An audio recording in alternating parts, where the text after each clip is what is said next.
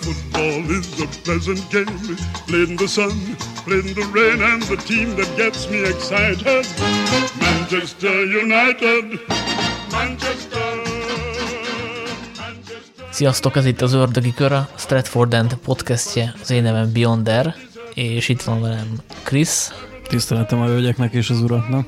illetve Strigó főszerkesztő. Sziasztok!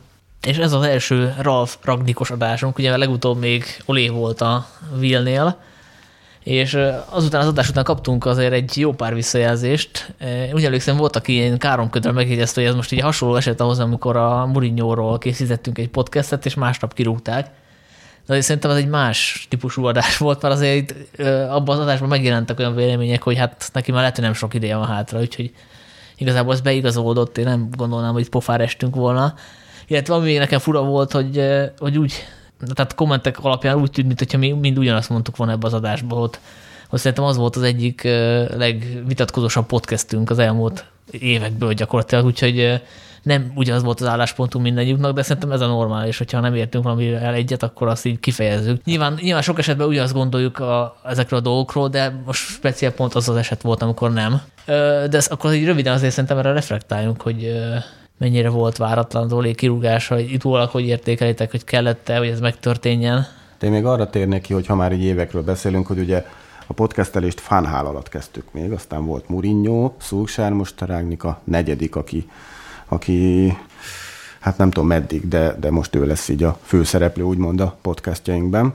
Hát én sajnálom Szulsárt, viszont egyben örülök is neki, hogy, hogy nem folytatja, mert az, amit itt kapott, a, hát nem is csak a vége felé, hanem tulajdonképp az egész regnálás alatt, az szerintem méltatlan. Nem is csak egy klublegendához, hanem egy olyan edzőhöz, aki azért a dobogókat hozta, meg, meg elődöntőkbe, döntőkbe jutott. Úgyhogy én ilyen szempontból örülök, hogy nem, nem kapja ezt a méltatlan szitokáradatot a saját szurkolóitól.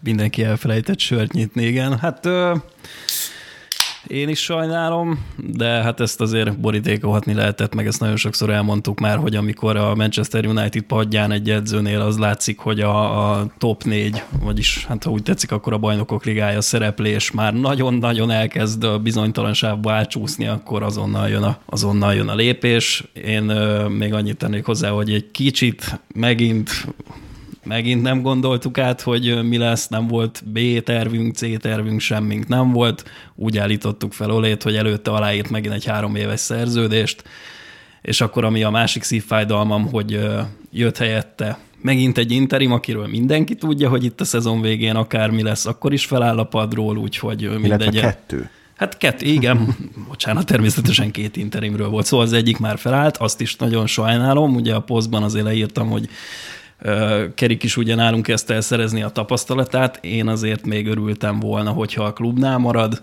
de hát nem maradt, talán még egyszer viszont látjuk, és akkor ugye uh, Rányikról meg mindenki tudja, hogy csak az év végéig marad történjen bármi is.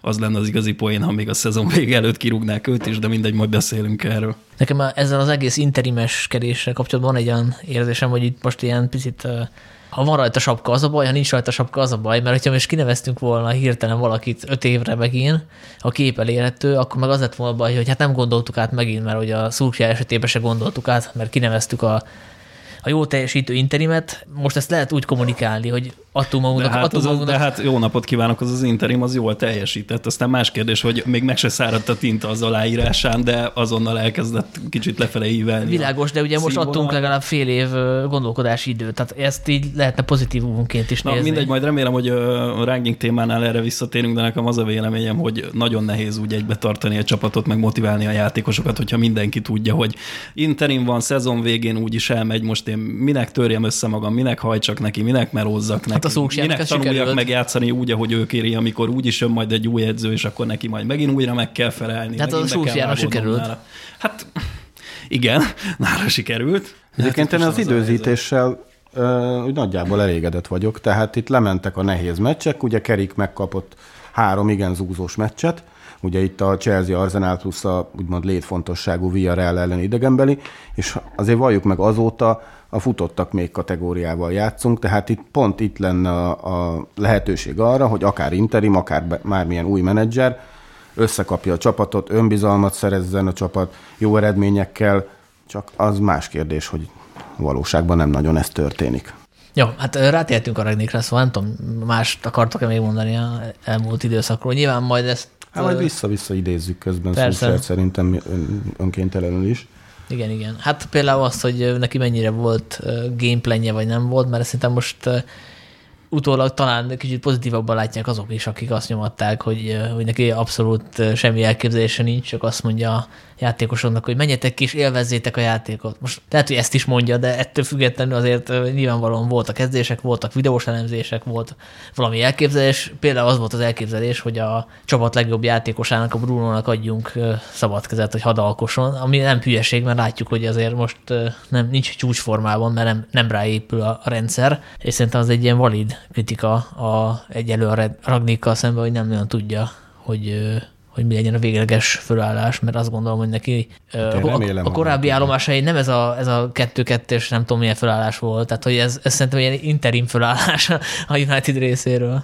Hát ez egy szörnyű felállás, mint formáció, szerintem ez abszolút alkalmatlan, nem csak a Premier League-re, hanem úgy általában a modern focival kapcsolatban, és egy picit beszélgettünk itt adás előtt, hogy, hogy láttuk ezt már valahol, vagy hogy nyertek-e ezzel a felállással valamit, Hát úgy nem nagyon. Így a, egy Brazília ugrott be Krisznek például ugye a 70-es. Igen, de itt, itt félreértettük egymást, mert ugye Strigo a brazil bajnokságot mondta, nekem meg a brazil válogatott ugrott be a 70-es évekből, amelyik megnyerte a 70-es VB-t. Igen, Csak Brazil, hát ö, maradjunk annyiból, hogy a brazilok nem arra használták ezt a formációt nyilván, mint amire rágnyit nálunk, de De szerintem van valami ö, alapja annak, hogy ezzel a taktikával mondom, nem nyertek semmit 40-50 éve.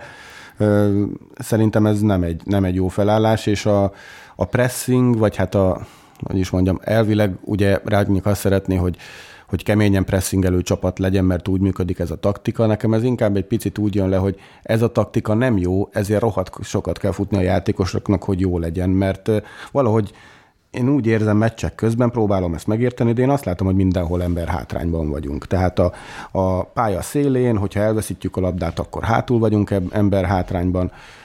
Greenwood, Rashford, Bruno-nak kéne védekezni, miközben Shaw, Van Bissaka, Dalónak kéne támadni, tehát itt ez teljesen feje tetejére állt ez a dolog, és, és hát egyelőre úgy néz ki, hogy, hogy ez nem, nem működik. Hát nem, nem annyira univerzális a védelmünk, hogy ö, minden áron becsatlakozzanak a támadójátékba, és nem annyira univerzális a támadósorunk védekezésbe, hogy minden áron rájuk bízzuk a védőmunka nagy részét. úgy tűnik, mintha ezt a pressinget egyelőre csak a támadójátékosoknak oktatták volna le, és akkor ők próbálják úgy, ahogy tudják ezt megvalósítani, és közben a védelem meg a középpályában nem partner. Ugye az Aston Villa is egy csomószor lehetett látni, hogy a Bruno indul előre, mint az állat, és integet a többieknek, hogy gyertek már. Hát majd, hogy nem így vitatkozott is Ö, Egyébként, pályán. a, hogy mondod most egyébként, ami a Spilleres közvetítést néztük, mert hát ugye az adta a mérkőzést, és a Villa ellen itt az a félidei kis elemzés csokor, amit kaptunk, az ö, elég tisztán rámutatott a problémákra, hogy ilyen ütemes késésekkel próbálunk meg lezárni Aston Villa játékosokat, és olyan könnyedén adogatnak a saját 16-osokon belül,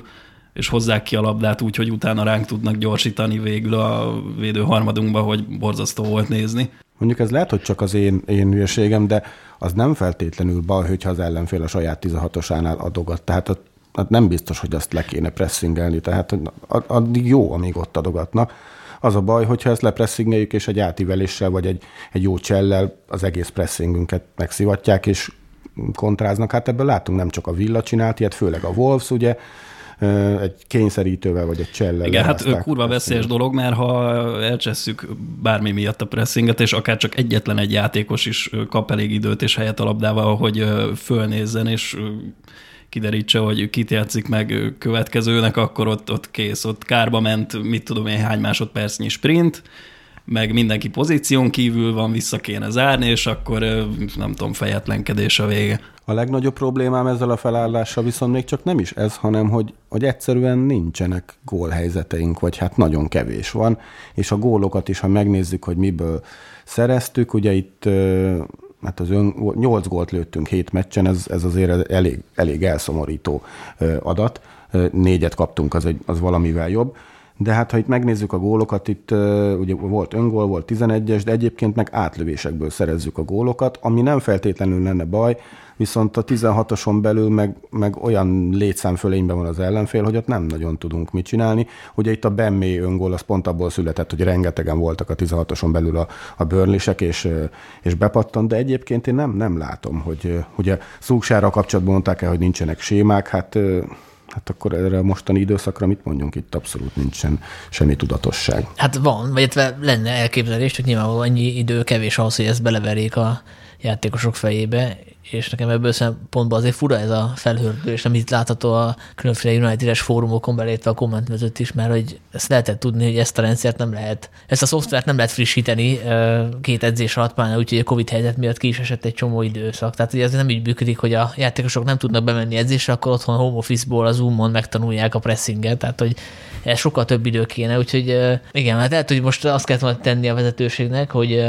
hogy akkor a, egyértelműbbé teszik, hogy a Ragnik maradni fog a fél év után is, és akkor a, talán a játékosok így hajlandóbbak lennének beletenni az energiát, ha tudják, hogy, hogy így is úgy is, de itt marad ez a fickó velünk, mert így most lehet, hogy tényleg van abban valami, amit így pedzegetnek a sajtóba, hogy, hogy elégedetlenség van a játékosok közt, és valószínűleg azért, mert nincs a mesternek tekintéje amiben nyilván nem tudunk belátni, hát öltözőben milyen folyamatok perceket nem kapták meg azok, akiknek meg lett ígérve, és ezért maradtak itt, és nem mentek el máshova a nyári átigazolási ablakban. Azt gondolom az én néhányaknak elég szarul esett, és, és, és hasonlók, és ugye nem megy a szekér a csapatnak, tehát ez nyilván a, legnagyobb tényező ebben az egy ellentben. Én azt hiányolom, hogy Nyilván ennek nincs ahhoz köze, hogy valaki interim vagy állandóra kinevezett edző, de hogy az jó, hogy egy edzőnek vannak elképzelései, filozófiája, de azért valamennyire a kerethez is szerintem nem ártana alkalmazkodni, és hát itt azért ezt, ezt nem nagyon látjuk. Tehát hát alkalmazkodik Ronaldohoz például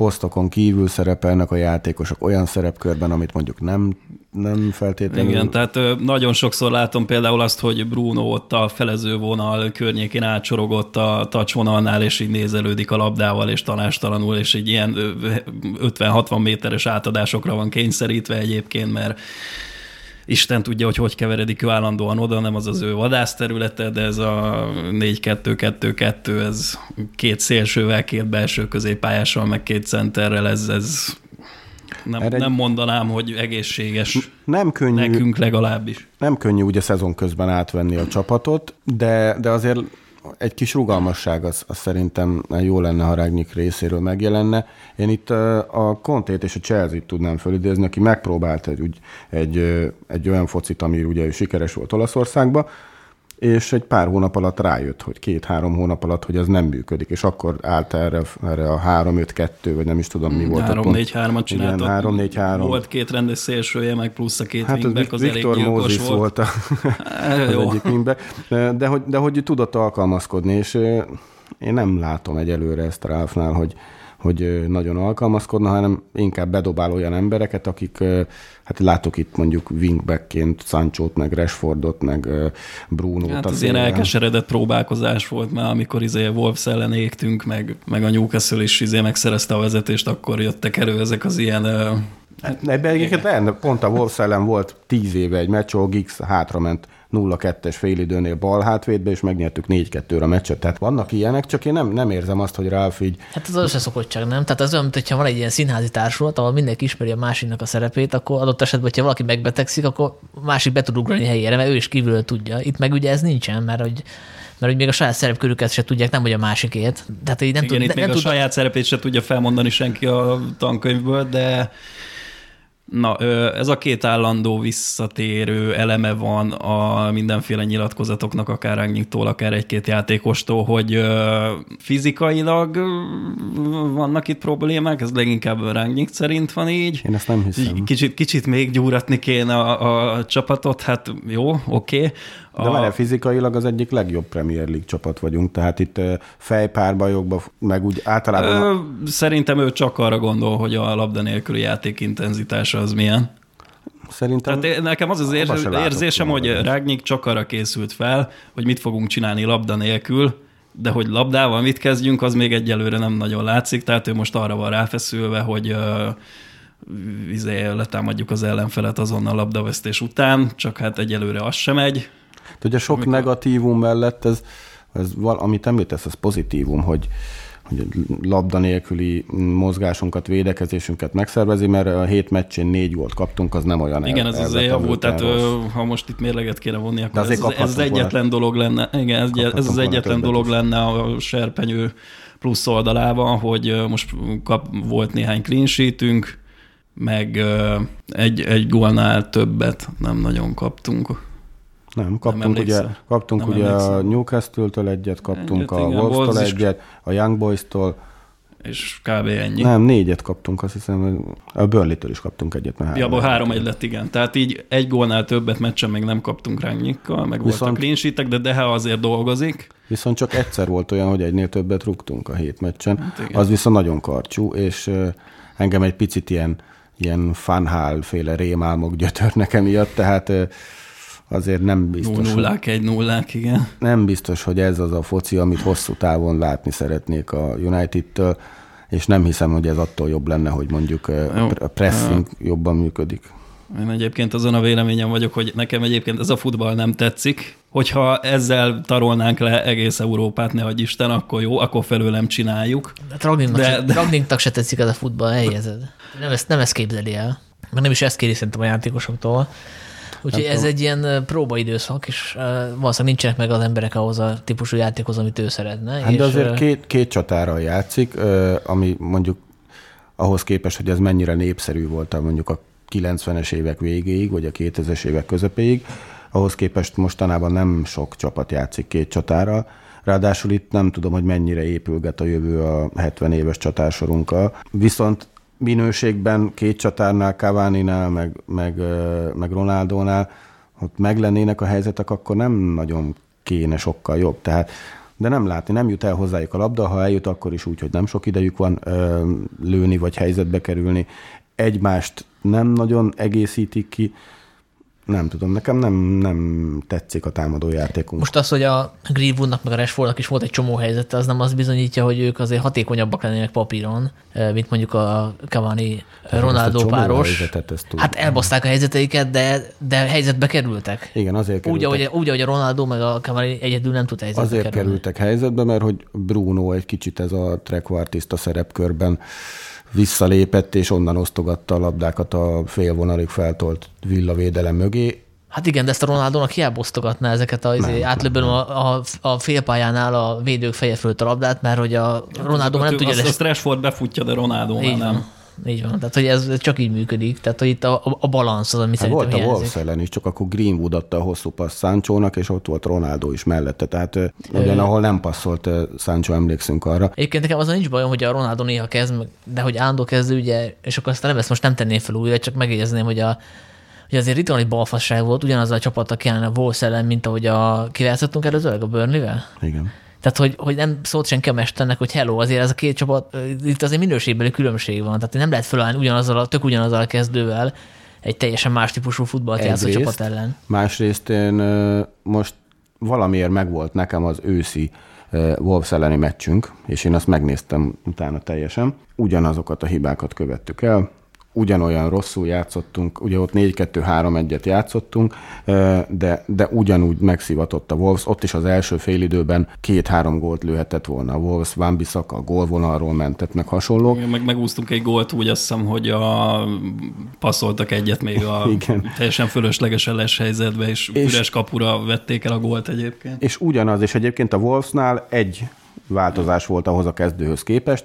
Ott Traoré kezdett, itt meg nem, de hát itt beállt, és akkor láttuk, hogy ugye tulajdonképp abból lett a gól. Traoré, az megvan egyébként, hogy olajjal kenegeti magát, hogy ne tudják meg, megrángatni a védőket. Hát ezt lá- Valaki látni, kiszúrta látni azt. a pank, pankrátor babaolajjal Igen. összekenve.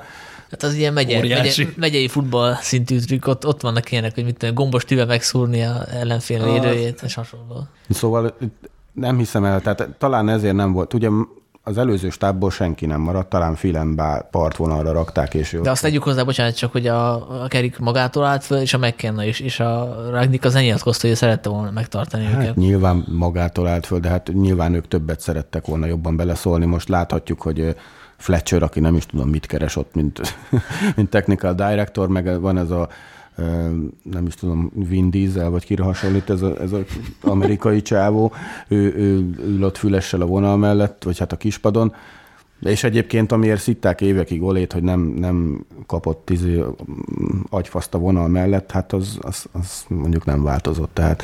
Hát a Sir Alex se kapott agyfaszt. De, csak hogy, a... no, hogy nem. Emlékszel a Johnny Evans BL... Hát az a, jó, amikor nagyon leordította ott úgy, a Milán ellen. két góllal, nem? Tehát az ez még a... az első fél időben volt. Ez az, amikor az emlékek torzítanak. Ő ücsörgött a padon, legalábbis az idős korában, idősebb korában, és a 85. percben fölállt, és elkezdte mutogatni az óráját, meg volt egy-két ilyen pillanat, ez a Johnny Evans pillanat is ilyen volt, de azt leszámítva ült a padon nyugodtan, és, Jó, és, nyilván, és nyilván mindenkinek, mindenkivel nem ezek nem a pillanatok maradnak be. vehemenciát kell, nyilván hát emlékszünk, hát emlékszem, hát nem ezt csinálta, hát ő, ő, akkor ordított, amikor annak igenis helye volt, és, és renget, néhányan kiprovokálták. És rengeteget ücsörgött a padon, csak ugye mindenki arra emlékszik, hogy a 89. percben mutogatta az óráját. Ugye ezek tor- torzítanak az emlékek, meg azt, azt is elfelejtettük, hogy milyen szarmeccseink voltak az utolsó pár szezonban amikor toltuk az éket, az egygólos győzelmeket. Nem, de szerintem nem menjünk bele, mert ez ég és föld, de azóta látod bármilyen focit. Hát persze, mert az eredmények azok igazolták a, a, az, a szar egy nullákat. Nem csak az eredményeket. Hát a, a bajnoki címet nyer a csapatok után, nyilván senki nem fog panaszkodni, hogy unalmas meccseink voltak. De azért nyer bajnoki címet a csapat, mert jobban játszik az ellenfélnél, mit tudom, 34-5 meccsen, tehát vagy most meg azért ennek nagyon örülnénk egy szezonban. Hát hogyha... most nyilván nem hasonlítom össze a két korszakot. Bár csak olyan egy nulláink Mert most, ha, ha belegondoltok, a, most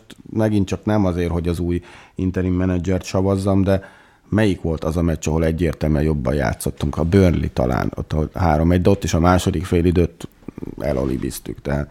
Picit szerintem még ugorjunk vissza az elejére, Ragdik érkezésére, mert én nem voltam akkor a szakértője a csávónak, de amikor tud, megláttam, hogy jön, akkor így megnéztem az összes YouTube videót, elolvastam egy könyvtáni cikket, és én nagyon elégedett voltam ezzel a választásra. Ez így nem is vallott a klubra. De te fánhállal is elégedett voltál, emlékszem. Hát megadtam neki a bizalmat, persze. Úgy voltam vele, hogy a Moisz után jön egy ember, akinek van valami elképzelése, van hashtag filozófia, és hát a, a Regnik is ez a, ez a típusú ember, úgyhogy én abszolút azt gondoltam, hogy jó döntés született, pláne, hogy láttuk, hogy milyen nevek merültek föl még mellette. Én, és én ahhoz a... képest én szerintem a klub egy jó döntés hozott. Az más kérdés, hogy egyelőre nagyon lassan indul be ez a, ez a Ragnik fél operációs, lehet, hogy nem is fog beindulni, de tudod, mindenki okos, de ha azt nézzük, hogy papíron kik voltak a jelöltek, és mit ajánlott a Regnik, és én nem tudom, kik voltak a jelöltek. Hát föl, fölmerült még a Barszának az a korábbi edző Valverde talán, meg egy-két, egy-két ilyen hasonló kategóriás név volt. Szóval hogy abszolút ezt egy pozitív döntésnek értékeltem, tehát nem tudom, hogy kiteltett volna még jobbat. Hát nem, nem, most így nyilván utólag okoskodunk, mert uh,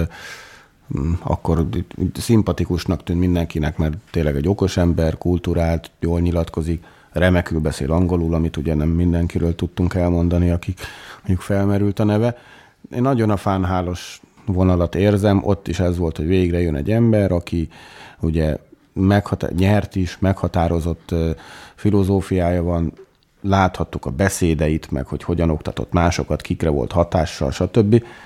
Aztán ott is jött a nagy kalapszar tulajdonképpen két évig.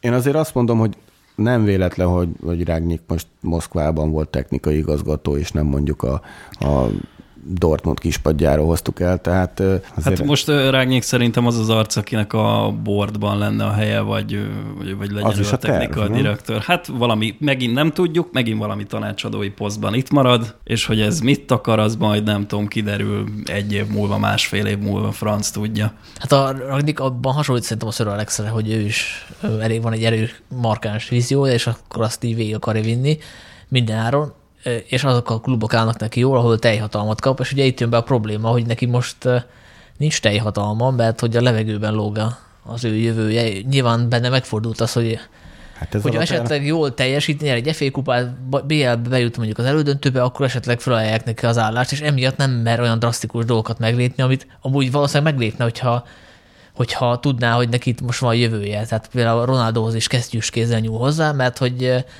mert hogy ő arra számít, hogy itt még neki lehet jövője június vagy május után is. Tehát ez egy pont a, pont a legszarabb helyzet, hogy kapunk egy olyan edzőt, aki, aki egy picit makacs, a jó értelemben, hogy a szörölek is az volt, de közben meg nem tud önmaga lenni, mert hogy, mert hogy arra számít, hogy itt még valamit kikaparhat magának valami gesztenyét. Szóval én szerintem ez egy szar, szar helyzet. Én szerintem semmi, semmi hasonlóság nincs Sir Alex és, és Rangnick között, abszolút nem Ugye Sir Alex leginkább a man meg a squad managementben volt a, a világ legjobbja, és taktikában pedig ugye leginkább a segítőire hagyatkozott, illetve azért elég rugalmas volt Sir Alex, így a, ha csak a, csak a Premier League-et, ugye előtte lévő karrierét nyilván nem ismerjük annyira, de a Premier League-ben, amit hozott, és ugye, hogy közben hogyan tette a Manchester United-et európai tényezővé, az rengeteg alkalmazkodás, rengeteg próbálkozás, én, én semmi, semmi. Hát én hasonlóság, bocsánat, nem a taktikára értettem, hanem a, a habitusbelire, hogyha valamit elhatároz, tehát hogy makadság, akkor az, az, ez Ragniról ezt mondták, hogy ő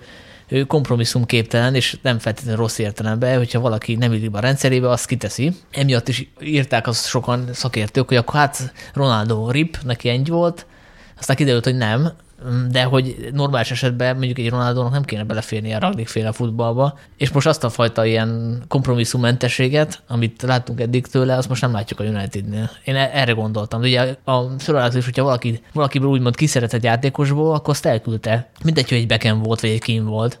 Erre, erre gondoltam. Ez abszolút, abszolút nem értek ennyit, tehát hogy nem is értem. Másrészt, hogy ez alapján, a hét meccs alapján én nem biztos, hogy úgy általában teljhatalmat adnék neki. Szerintem nem kaptunk teljes képet az alapján a hét meccs alapján. Hát az biztos, hogy ilyen maximális szabadságfogot nem fognak neki itt biztosítani, tehát hogyha most előállna azzal, hogy én X játékos nem akarom holnap itt látni a keretben, akkor nem fogják kirakni, csak azért meg nem fogják izé szélne kereszteni a nyári átigazolási ablakban, mert az interimünk azt mondta. Hát nem biztos, hogy ez... Most nézd meg a szegény Donny van de Beek-et, majd róla beszélünk a, a podcast 87. percében. Szóval, hogy őt nyilvánvalóan azért vettük, hogy használjuk, és lehetséges, és erről plegykálnak, hogy nem az Olé ötlete volt, hanem valakinek a vezetősébe, hogy igazoljuk De erről le. plegykálnak, amiről viszont tény, hogy és Szúsár fölhívta Fándebéket, és beszéltek egy órát. Hogy... Mindegy, a lényeg az, hogy igazoltuk valakit, nem tudom, 30-40 millióért, és nem használjuk. És nyilvánvalóan senki nem koppintott az Olé körmére, meg a Ragdi körmére se koppint senki, hogy használjátok már ezt a gyereket, ha megvettük. Tehát, hogy ennyiből, ennyiből van szabadság az edzőnek. Szerintem ezt nem menjünk ebbe bele, hogy most Donit bármilyen relációban Ronaldo ez, ez, egy, ez, egy példa ez, volt. Ez egy példa volt. Vettük ö, valakit, sok pénzért, Szerintem azért nem koppint senki senkinek az órára, mert nincs futballszakember a bordban. Tehát így jó, a Donny Van de Beekről annyit tudnak, hogy mennyibe került, meg mennyit keres hát igen, ez hetente, és igen. ennyi. De, Ronaldo de azt esetében... se tudnák megmondani, hogy most a kapuban áll, vagy, vagy a... Érted? Igen, de Ronaldo esetében koppintanának, mert hogy őt meg, őt meg nem futball szakmai szempontból néznék, hanem marketing szempontból. És azt, azt, azt értik. Ronaldo értéket, azt tudják forintosítani. És akkor van még egy előre eltervezett témánk, ugye a Woodward tavaly, amikor kiderült, hogy a játékosok, meg úgy általában a, az egész klub háta mögött. Meg a szurkolók háta mögött. A szurkolók háta mögött, és bele, akart, bele akarta vinni a United ebbe a szuperkupás hülyeségbe, akkor ő mondta, hogy föláll, ugye lehet, hogy mondták neki, hogy akkor de most úgy érzem, hogy föl akarsz állni, hogy, hogy ezért valami következménye mégiscsak legyen ennek az egész kínos helyzetnek, viszont nem azonnal állt föl, hanem az Igen, év, úgy volt, hogy az év Van egy ilyen timeline. Föl. Úgy volt, hogy azonnal föl kéne álljon, aztán nem állt föl, mert hogy... 8 marad, hónapos felmondási ide marad, van, szerintem nem, ez világrekord. Először úgy volt, hogy szezon végéig marad, aztán utána a szezon végén úgy, úgy kusba valahogy mégis ott maradt. Most akkor úgy volt, hogy év végéig marad, már mint a naptár év végéig, 2021 21 végéig, aztán mégsem. Most meg úgy van, hogy, hogy elvileg megint a szezon végéig marad, vagyis hát, hogy feb, talán februárban lelép, és jön a, a kolesztos haverja a helyére.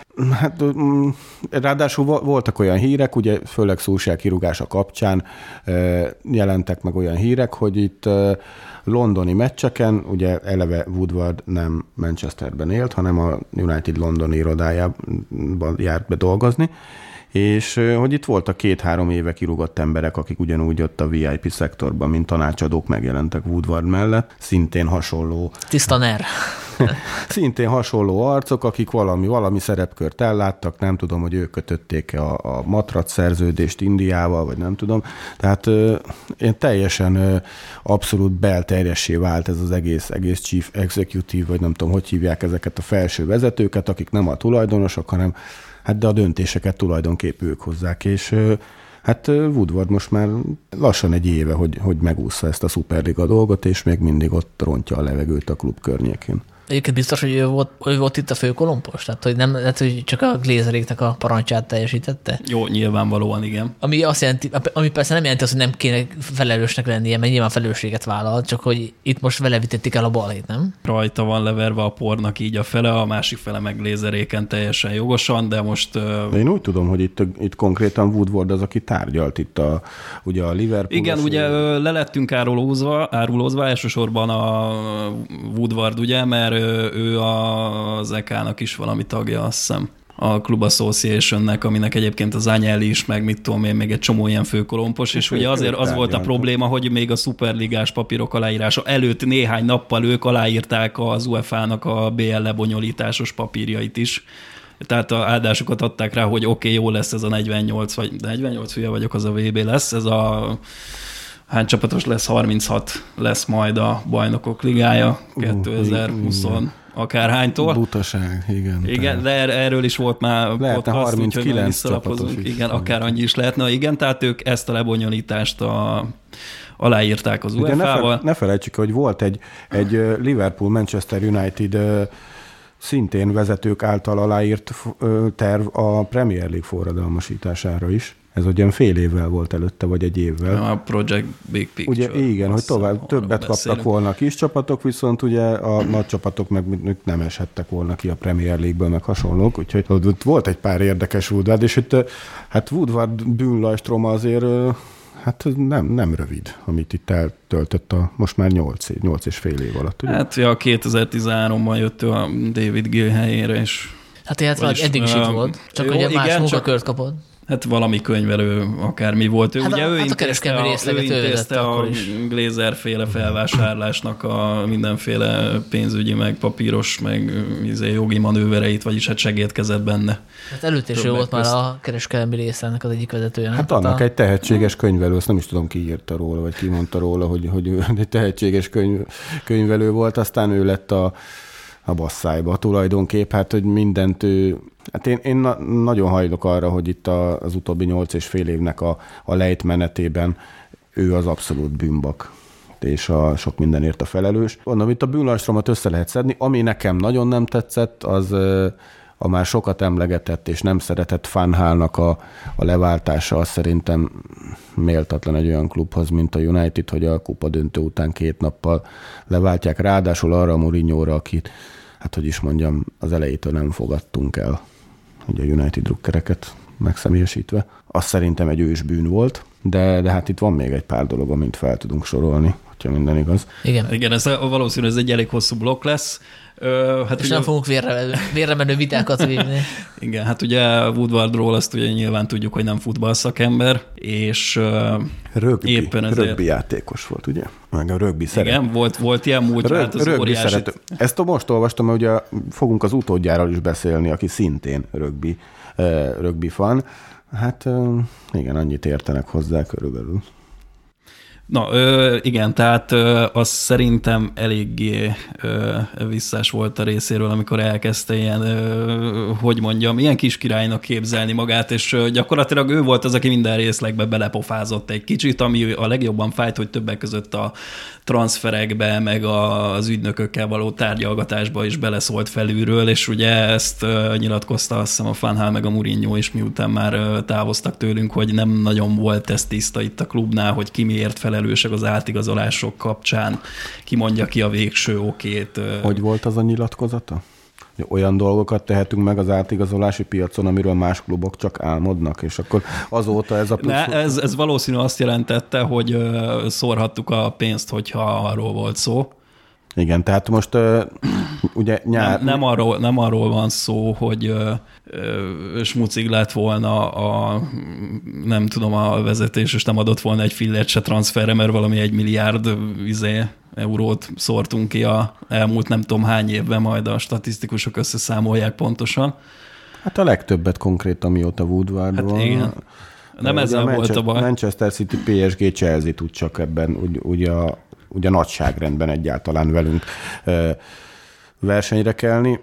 Illetve hát itt például egy, egy olyan példa, hogy ugye Trippier, aki 5-30 millió euróért nem akarta eladni az Atletico Madrid nyáron, most, most 10 valamennyire igazolt a Newcastle-ben, ahol azért szintén lehet tudni, hogy, hogy mondjuk nem a párnából szedik ki az utolsó garasokat, tehát azért ez a, ez a nyilatkozat, ez, ez konkrétan szerintem 10 millió fontokba került a Unitednek. De a Trippier már mehetne ingyen, nem? Hát de csak Nyáron. szezon végén.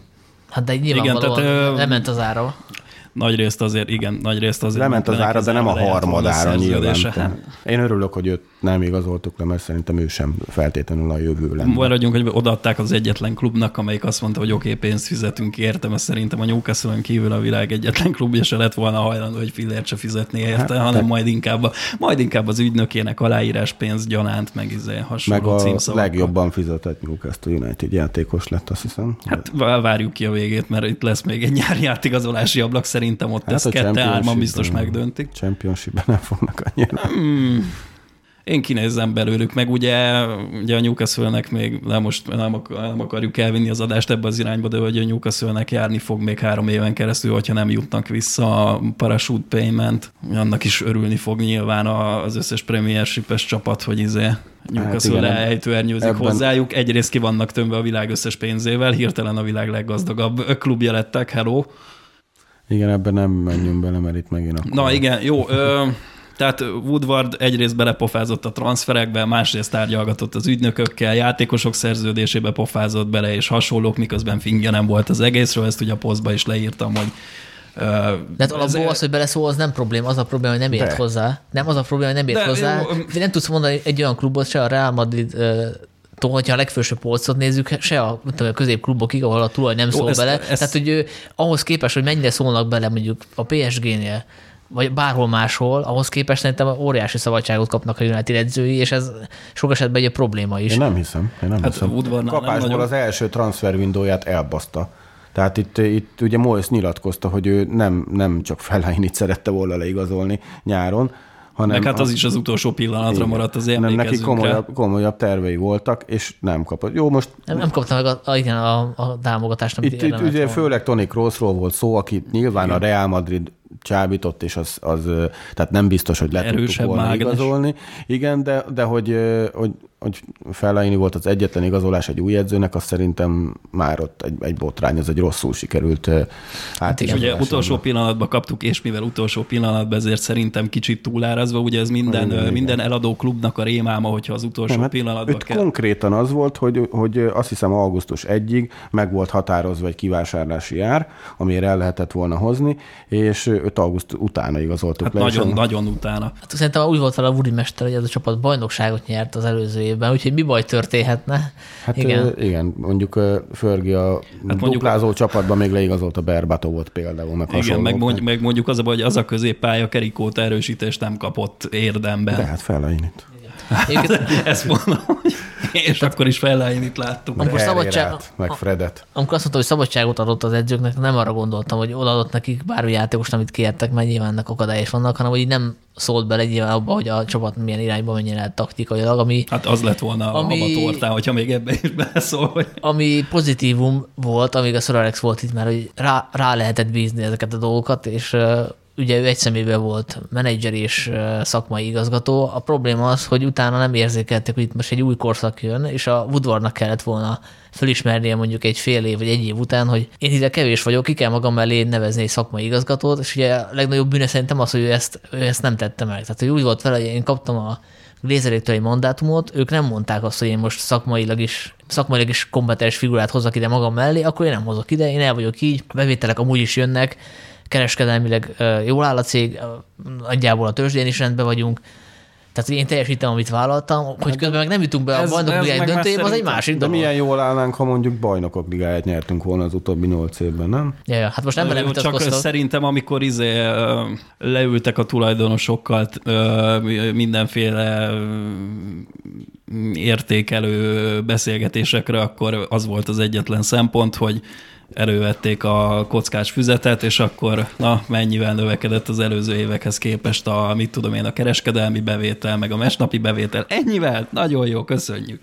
És az, hogy egyébként a csapat hetedik helyen végzett, azt meg le se szarta Én senki. ezt, nem, meg a ezt nem hiszem, mert azért ott, ott pont a, a pénzügyi jelentésekben, a éves, meg a éves jelentésekben, ott pont látszik, hogy mennyi, mennyivel lett rosszabb a United. Tehát hogy kimarad egy BL, Hát prize moneyból kimarad, nem igen. csak a kimarad prize moneyból, izé, hanem egy BL, egy BL, még egy rosszabb BL szezon is négy otthoni teltházas meccs, meg, meg tévés pénzek, meg hasonlók, Ne legyen félreértés, nem a Woodwardot védem, csak azt mondom, hogy ö, de hogy de, nem, azt mondom, hogy ő azt a feladatot próbált elvégezni, amit rábíztak. Tehát, hogy igazából itt a glézerék, de itt az a gond, hogy ő bízta rá saját magára, nem? de, de itt a glézerék is hibásabb, mert, mert hogy ha hát, te hogy- egy munkahelyen kevesebbet teljesítesz, akkor az nyilván lehet a te hibád is, de lehet a főnök hibája is, hogy a főnök nem érzékelteti Jó, veled, ö, hogy de- vannak bizonyos, bocsánat, vannak bizonyos elvárások, és ennek meg kell felelned, mert hogyha a főnök azt az üzenetet küldi felét, hogy nem baj, hogy te 8 órából csak 6 órát dolgozol, vagy 5 és a maradék időben meg izé passziánszol a gépeden, akkor te passziánszozni fogsz. Tehát, hogy a glézerék felől nem jött a nyomás, mert hogy nekik az nem volt prioritás, hogy nyerjük meg a bajnokságot, legyen meg a top 4, az a lényeg. Szerintem Minden más lényegtelen. egyébként, mert uh, ugye itt a Manchester United azért továbbra is egy részvénytársaság, és hogy a, a részvényeknek a nagy többsége, vagy hát azok a részvények, amik számítanak, a továbbra is grézeréknél van, és azért a részvény, tehát a tőzsdének van egy olyan tulajdonsága, hogyha egy cégnek jól megy, annak azért mennek föl a papírjainak az értéke. Ez meg azért nem elmondható így a, az utóbbi pár évről.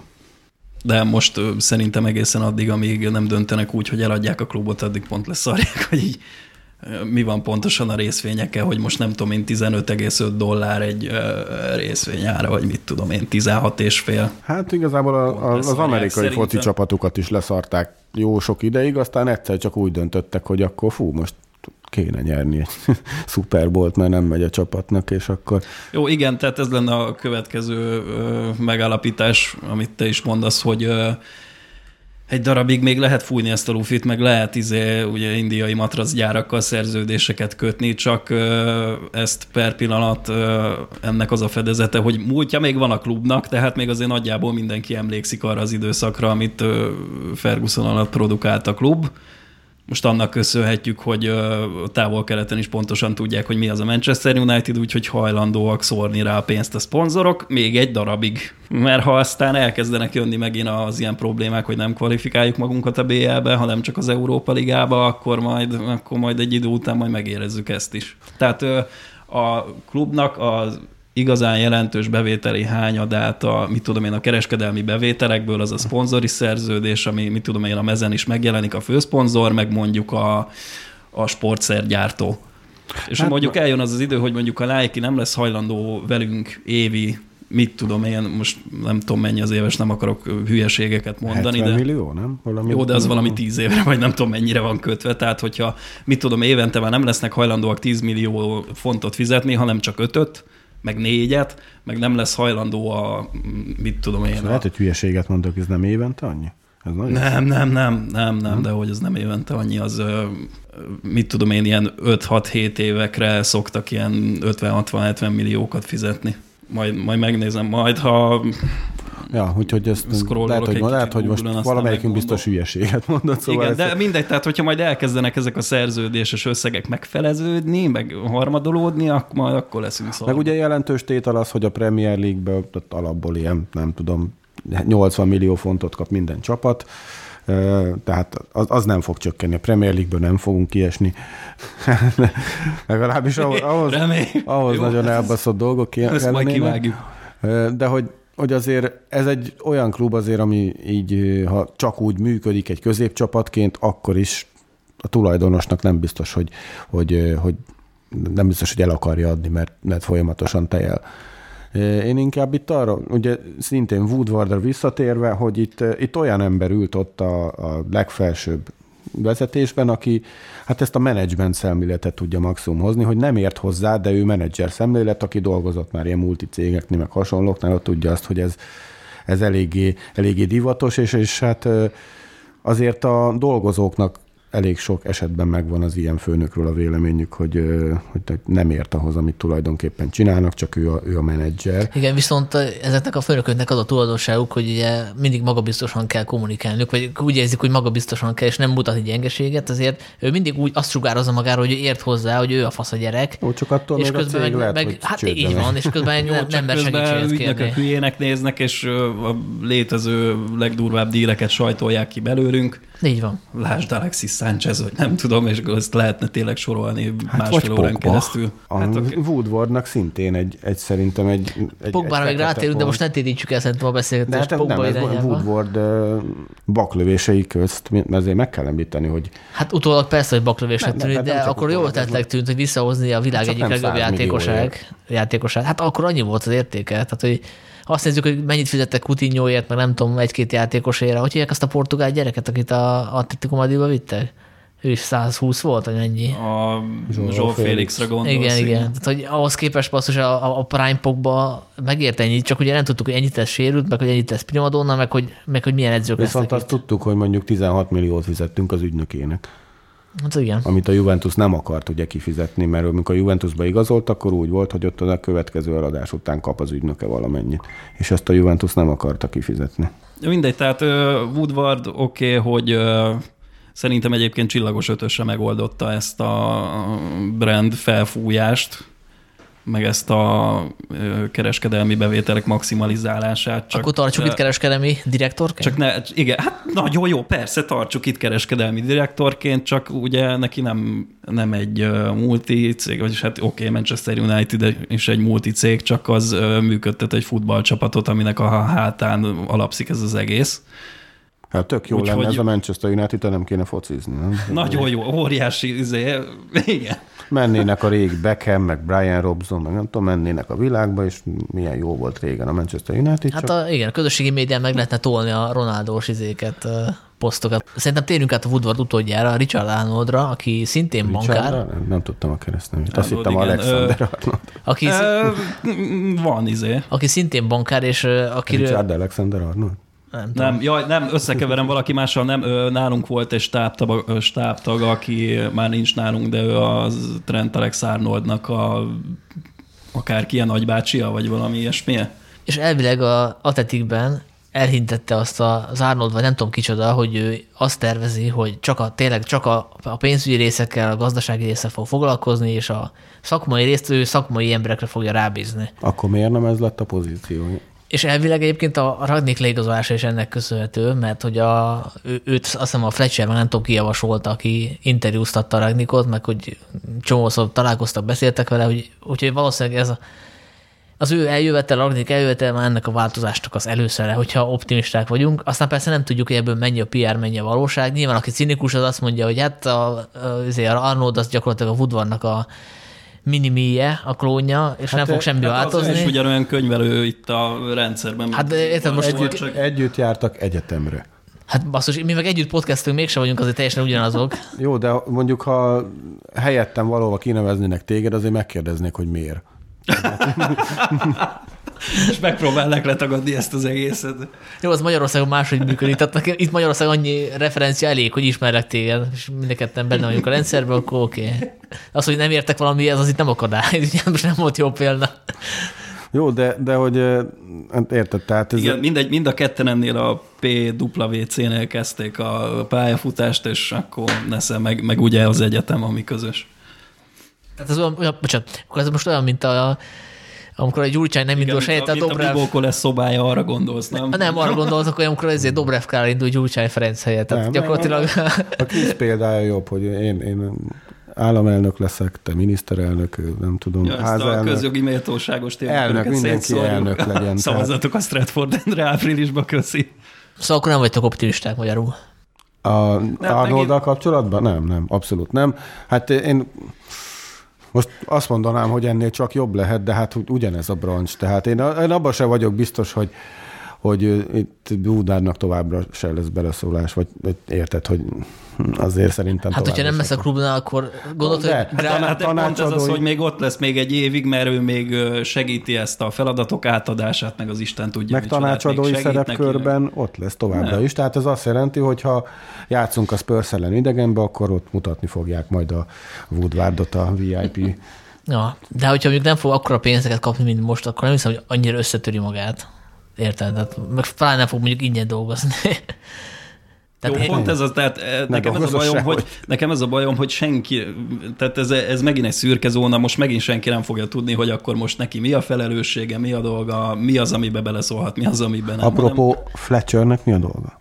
Jó lenne, hogyha tudnánk. Ugye most Fletcher per pillanat már látjuk a Ugye, néha az oldalvonal mellett Igen, de amikor meg, őt kinevezték, akkor ő az volt, hogy ő, ő segíti a különböző United csapatoknak az egységesítését, ugye, hogy itt, itt a, a akadémia és a, a felnőtt csapat között egy technical director, azt hiszem az a, a a konkrét Igen, megnevezése. Tehát, a technical directornak nem az a dolga, hogy az oldalvonal mellett ordibáljon, nem tudom. Ezt nem én... kérdezte még meg senki a Ragnittól a sajtótájékoztatókon? Mert nekem rémlik valami, hogy aki föltette. nem, nem, bocsánat, a, a Filennel kapcsolatban érkezett egy ilyen kérdés, hogy igazából mit csinál, és nem derült ki. Hát a Filen, ő, én úgy tudom, hogy ő az edzéseket. Tehát ő, ő aki föltett, pakolja a bójákat? Nem, az az amerikai nem. csávó. Egyébként nem, ő nem coach, tehát ő, az elemzőknek kicsit ott, hogy Ő az, aki háttérben vigyorog, amikor a Gerard ott van. Az Egyébként ez igen. szintén a, a kis izé Vin Diesel klón miatt, hogy azért most ő az, aki, aki e, ezt elvégzi. Amikor én az első PL meccsemen voltam az Old Traffordon, akkor Fánhál időszak volt, és akkor Giggs ment ki, és Giggs rakosgatta ott a bójákat, ami azért szerintem egy egy United játékosnak azért úgy nem lehet egy rossz érzés, hogy, hogy látja az alázatot. Ugye itt szúksár alatt pedig mondjuk kerék volt az, úgy, és most meg nem tudom, most meg ilyen nóném arcok, szerintem ez, ez is egy kicsit olyan, olyan visszaesés. Nyilván tök mindegy, hogy kirakja ki olyan szempontból, hogy jó helyre rakja a bójákat, vagy nem, de hogy, de hogy azért, azért van, van egy, van egy olyan hangulata, hogy akik ezek érzik a klubot. Lehet, hogy ezért van egyébként Fletcher ott a kispadon, hogy, hogy ezt a folyamatosságot biztosítsa, hogy valaki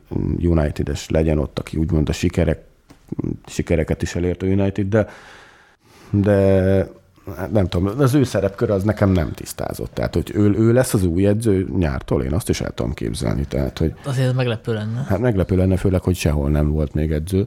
De hát mondjuk, ha az a választás, hogy ő vagy az amerikai csávó, aki a Torontótól rúgták ki talán fél éve, akkor tulajdonképpen mindegy. Igen.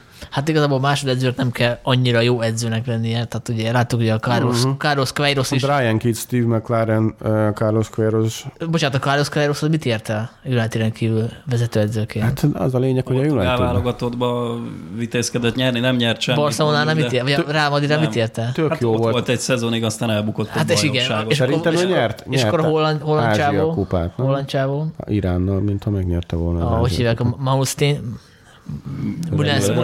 Maustin, Fulemmel kiesett. Hát igen, tehát ezt, erre gondoltam, nem arra, hogy izé analfabéta, hanem hát hogy... de ő, mint másodedzők teljesen jók voltak. Hát itt ugye lehetett arról olvasni, hogy pont a Molenstein hogyan csináltak Ronaldóból egy ilyen gyilkos gólgá, gólvágó gépet. Hát ezt mondom, hogy másodedzőnek lenni, az teljesen más skill, mint vezetőedzőnek lenni. Igen. Tehát lehet, hogy az amerikai csávó is megbukott, mint, mint vezetőedző, de attól még lehet jó másodedző. Az más kérdés, hogy a hogy a játékosok azt mondhatják, hogy basszus ide egy amerikai, és ő akar nekünk megmondani, hogy mit focizunk, amikor előtte meg egy kerik Igen, volt mondjuk, itt. Ö... Mondjuk ez valamennyire jogos azért szerintem.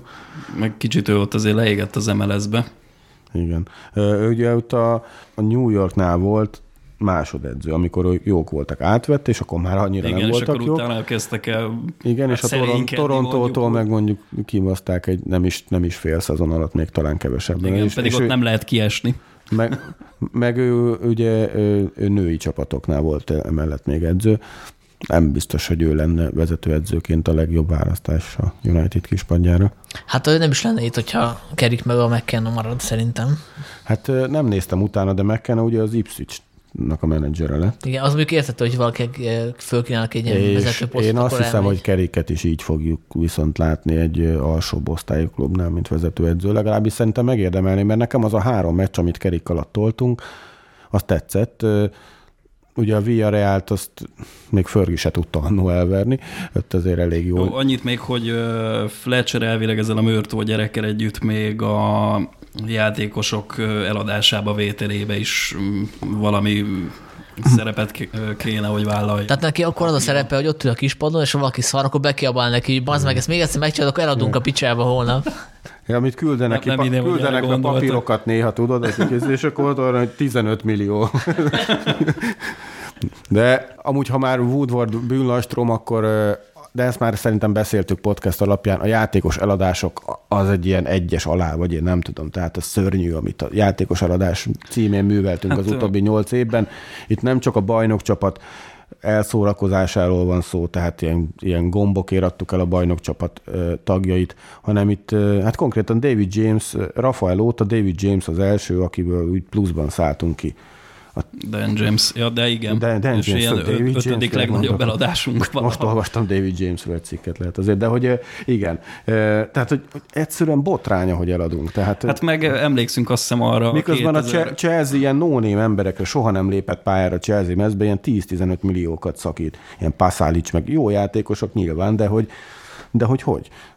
Mi meg, mi meg nem, nem tudunk megszabadulni olyan embereket. Marcial, én szeretem Marcial, de most már azért látni, hogy, hogy ő nem itt lesz, nem itt fog kibontakozni. De hát azért nem tud elmenni, mert ö, 200 ezer font fölött keres. Hát könyörgöm, persze, hogy nem megy el. Hát te sem mennél el a munkahelyedről máshová.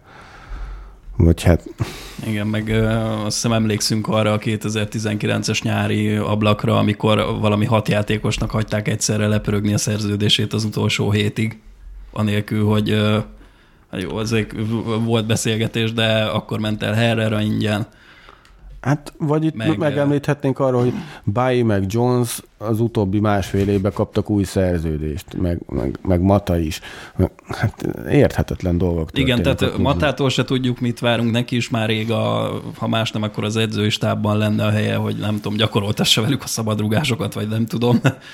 Tanítsa meg nekik használni a ballábukat, mert senkinek nem erőssége, ahogy elnéztem a Ja, csapatban. bo- bocs, hogy közbeszólok, de, ki- de hogy itt, kivéve. itt ugye az, le, leigazoltunk egy set pieces edzőt ugye a Chelsea U23-ból. Hány ö, pontrugás gólt szereztünk az idén? és ellenben hanyat kaptunk. Nullát. Hát ugye itt most nem tudjuk, hogy azért, mert ő szar, mint edző, vagy nem tartják be játékosok most az Hát utasítást. most ez, hát valami, valahogy mérni kell a teljesítményét, hát mibe akkor, hogyha nem javulnak a pontrugások. Nullát. Bár ez a villa elleni, ez egy pontrugás után történt. De ott is így a, nem tudom, nem is a second ballból, hanem a harmadik, negyedik szándékból. Jó, önmagában szerintem nem egy rossz húzás, hogy egyáltalán hoztunk valakit, aki foglalkozik végre a rögzített szituációkkal, csak hát nem a legmegfelelőbb arcot találtuk rá valószínű. Hát meg akkor, ne, akkor jobb lenne, hogyha nem foglalkozna ezzel, hanem ért hozzá. Tehát most Tudom, én most ezt a szezon... hozok egy olyan Végig sofőrt, aki ezt- nem tud vezetni, akkor inkább ne legyen kinevezett sofőr, hanem vezessen a cégvezető, érted? Tehát, hogy Jó, valószínű ezt a szezont végig fogja vinni, aztán egy ilyen mínuszos hírbe majd elköszönünk tőle, és akkor majd a, lehet, hogy a klubnak a honlapján se lesz ez kint, aztán Ja. lehet, hogy, lehet, hogy lesz újabb, lehet, hogy nem lesz a franc, tudja. Mielőtt rátérünk a kérdésekre, neked még lett volna egy témád. Bí- Bírózni akartál, nem?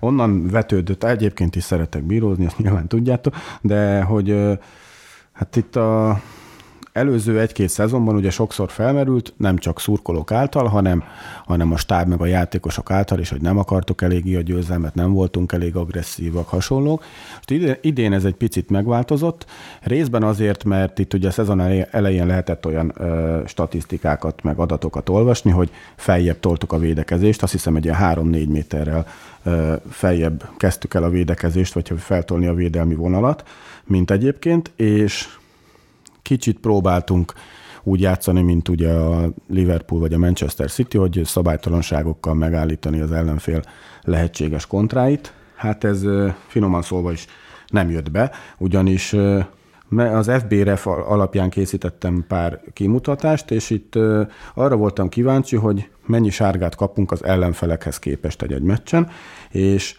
ezt a tabellát ezt vezeti a Manchester United, 18-al több sárgalapot kaptunk a meccseinken, mint az ellenfél, és itt szembetűnő, hogy viszont a mondjuk úgy a tradicionális Big Hat csapatai, ők viszont mindig, mindannyian kevesebbet kaptak, mint az ellenfél. Az Arsenal 3 a Manchester City adta, Liverpool 8 a Chelsea a csúcstartó egyébként 18-al kevesebb sárgalapot kaptak, mint az ellenfél, ami, hát nem tudom, egy ilyen Rüdiger féle csapatban mennyire, mennyire helytálló. És itt ugye lehetne azt gondolni, hogy azért, mert sokkal többet is szabályt, szabálytalankodunk, mint az ellenfél, és ez valóban így van, 32-vel több szabálytalanságot fújtak be, mint az ellenfeleknek, és ez olyan, mondjuk ezzel a liga élvonalában vagyunk szintén, mondjuk nem egy olyan Watford szinten, akik 70-nel többet szabálytalankodnak, mint az ellenfél. Viszont amit nekem szembetűnő, hogy például a Liverpool, ők 46-tal több szabálytalanságot követnek el, mint az ellenfél, viszont 8-al kevesebb sárgalapot kapnak. Hát mondjuk nem mindegy, hogy hol követik el, mert ugye sejtjük, ugye, hogy a Liverpoolnál a legtöbb szabálytalanság az mondjuk nem, mint hogyha az összes Liverpool meccset végignéztem volna idén vagy tavaly, de a legtöbb náluk akkor követődik el, amikor mondjuk esetleg épp kipasszolnák a letámadást, és nincs az a bíró, aki ezeket, szerintem... A... Ezeket kéne sárgalappal büntetni tulajdonképpen. Igen, tehát nincs az a bíró, aki sárgalapot adna, mit tudom én, az ellenfél térfelének a közepén egy ilyen boka összekocintós izé, hát, pedig lehet, hogy kéne, mert egyébként játékosok, top játékosait is kigyűjtöttem, hogy kik azok, akik a legtöbbet szabálytalankodnak, azok, akik legalább 20, 20-szor szabálytalankodtak, itt Sadio Mané vezeti a sort, talán nem meglepő, módon 33 szabálytalanság, két sárgalapot kapott, csak hogy érzékeltessük. Igen, ez ö, lehet, hogy ebbe furcsaságot vérünk felfedezni, de például a Barcelonában is azt hiszem ilyen több év, éves távlatban Messi vezette a, a, az elkövetett szabálytalanságokat, mert ő vezényelte a letámadást, és ugye nyilván kiköveti az első szabálytalanságot, aki látja, hogy itt, itt, itt valószínű ki fog jönni az ellenfél a szorításból, úgyhogy itt általában a támadók szokták vinni a prímet az ilyen letámadós csapatoknál. Nem feltétlenül, mert utána őt Rodri és Thomas Party követik ugye a két védekező középpályás, viszont azért meg Fabinho, Nálunk egyébként a legtöbb szabálytalanságot nem gondolnátok, hogy kiköveti el, így meccsenként. Hát én Na, tippeljük. sóra tippelnék, de nem biztos. Nem, só 25 De már én is tippelek. Messze, messze a legtöbb. Igen? Van Biszaka? Nem. Pogba. Ahhoz képest, hogy... Pogba 7 meccsen játszott, 27 szabálytalanságot követett el, erre kapott négy sárga és egy piros lapot egyébként, tehát őt, őt azért nem szeretik a bírók. Harry Maguire ennél is furcsa, mert ő minden második szabálytalanságára kap sárga lapot. Nyilván ebben benne van, hogy ő már ott megakadályozza sokszor az utolsó emberként, vagy hát a, a védő vonalban. Igen, amikor középhátvédek követnek el szabálytalanságokat, ott már mindig rezeg a léc. Viszont az az érdekes, hogy itt vannak olyan játékosok, akik egyszerűen immunisak a sárgalapra. Például Gabriel Jesus, aki 26 szabálytalanságot követett el ebbe a szezonban, egyszer sem kapott sárgalapot, vagy Mané a 33-ból kettőre, de itt említhetnénk Fabinho-t is, vagy Diogo Zsótát. Diogo Zsóta is egy sárgalapot kapott 26 szabálytalanságra. Szóval itt, hogy is mondjam, én nem, nem akarok ilyen összeesküvés elméleteket szőni, meg hasonlók, de mikor, mikor arról beszél egy-egy, egy-egy ellenfél edzője, hogy, hogy mondjuk Tuhel mostanában előszeretette hivatkozik arra, hogy nem kaptak ezért, meg azért, meg sárgalapot, meg 11-est az ellenfél szabálytalanságainál, azért ezeknek szerintem van hatása. Tehát itt, itt konkrétan a Chelsea és a Liverpool hát teljesen más, más vonalon mozognak a, a bírók szemében, és úgy tűnik, hogy ők azért elég sok mindent megengedhetnek maguknak. Olyat, amit a Manchester United játékosai nem éppen. Nyilván ebben benne van a, a testbeszéd is, tehát Bruno mondjuk a, most ugye nem játszhat a Will, nem, Bruno játszhat, ő már letöltötte az eltiltását, Só és McTominay nem játszhatnak hétvégén a Will ellen, ugye?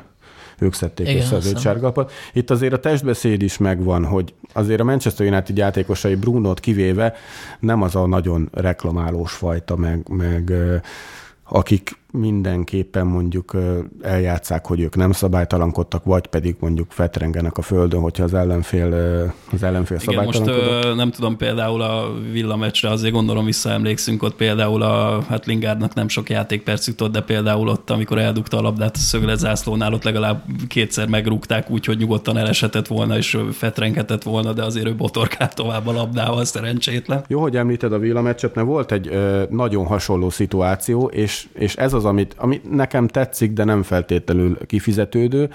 Ugye itt volt, a, volt egy eset, hogy a 16-oson belül Só kirakta a könyökét, és neki rohant az ellenfél csatára, ugye vérzett is Igen, a óra, és is. verte a földet, meg ott reklamáltak, és pár perccel előtte volt egy olyan, hogy Fred kapott egy ilyen könyököst a középpályán, és ott fogta is az arcát, illetve lemaradt ugye a támadásról, de nem volt ez a, ez a földön fetrengés, meg a, meg a nyolcan oda mennek reklamálni dolog.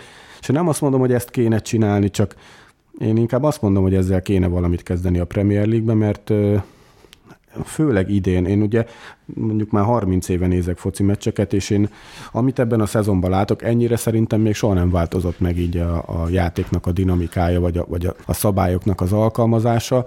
Itt ugye az volt a szezon előtt a, a verdikt a bírók felé, hogy, hogy engedjék a kemény játékot, illetve nem fognak lefújni, meg varozni mindent.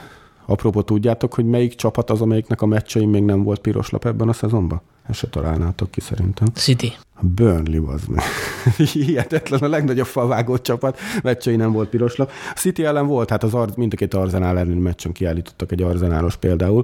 A Burnley meccsei nem volt még egyáltalán piros lap, és hát hogy is mondjam, azért nem vagyunk feltétlenül durvább csapat, mint a Burnley, és akkor finoman fogalmaztam. Nem lehet az, hogy nem működik rendesen a pressing, mert nem a megfelelő területeken támadjuk le az ellenfelet, és emiatt ugye már az utolsó pillanatban kell csak menteni, ilyen hősiesen, és akkor azért akkor azért bírom a nehezebben nézi mint a támadó harmadban.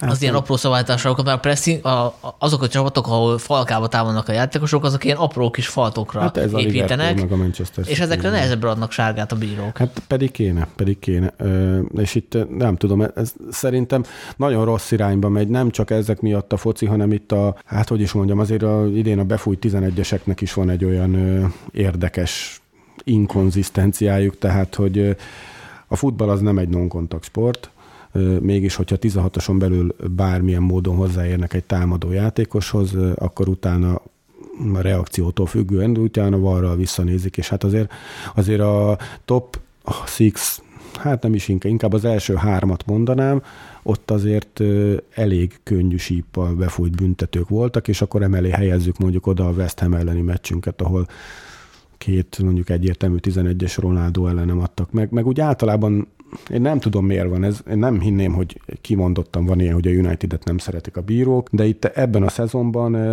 hát tulajdonképpen United játékosok bármikor szabálytalankodnak, az, az legalább egy, egy figyelmeztetés, akár sárgalap, vagy hát itt láttunk, láthattunk azért idén már három piros lapot kaptunk, ami, ami azért egy fél szezon alatt az nagyon durva. És lehet itt vitatkozni, hogy mi volt az, mi, mi nem. Például hát a bajnokok ligájában ugye a Young Boys elleni első meccsen ott az Avan Bissaka lábfejre taposás az most ilyen divatos szlogennel élve piros lett, nem sárga.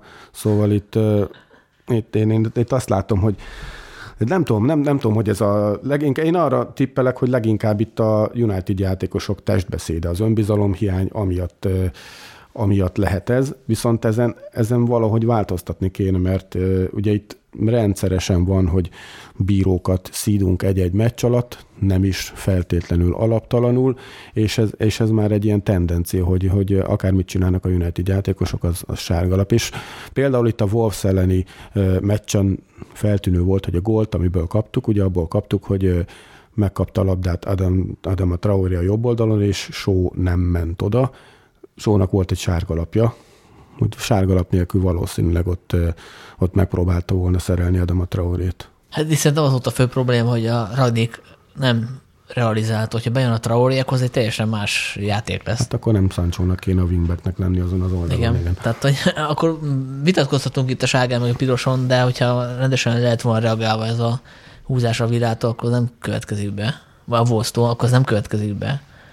Itt, nem, én itt arra, arra, egyébként ez egy visszatérő elem Ragniknél sajnos, hogy elveszíti a széls, hát szél van egyáltalán szélső ebbe a játékban. Szóval akik a szélső, szélről indulnak, ez ugye általában Sancho, Greenwood, Rashford, de Brunot is látok ebben, hogy ők elveszítik a labdát, és mögöttük akkora terület van, ugye általában fel van húzva tökig a szélső védő is azon az oldalon, hogy nem tudjuk máshogyan megállítani az ellenfelet, csak szabálytalansággal. Leginkább Sónál láttuk ezt, de láthattuk már Maticot is, meg, meg Tominit is szabálytalankodni olyankor, amikor az ellenfél megindult volna.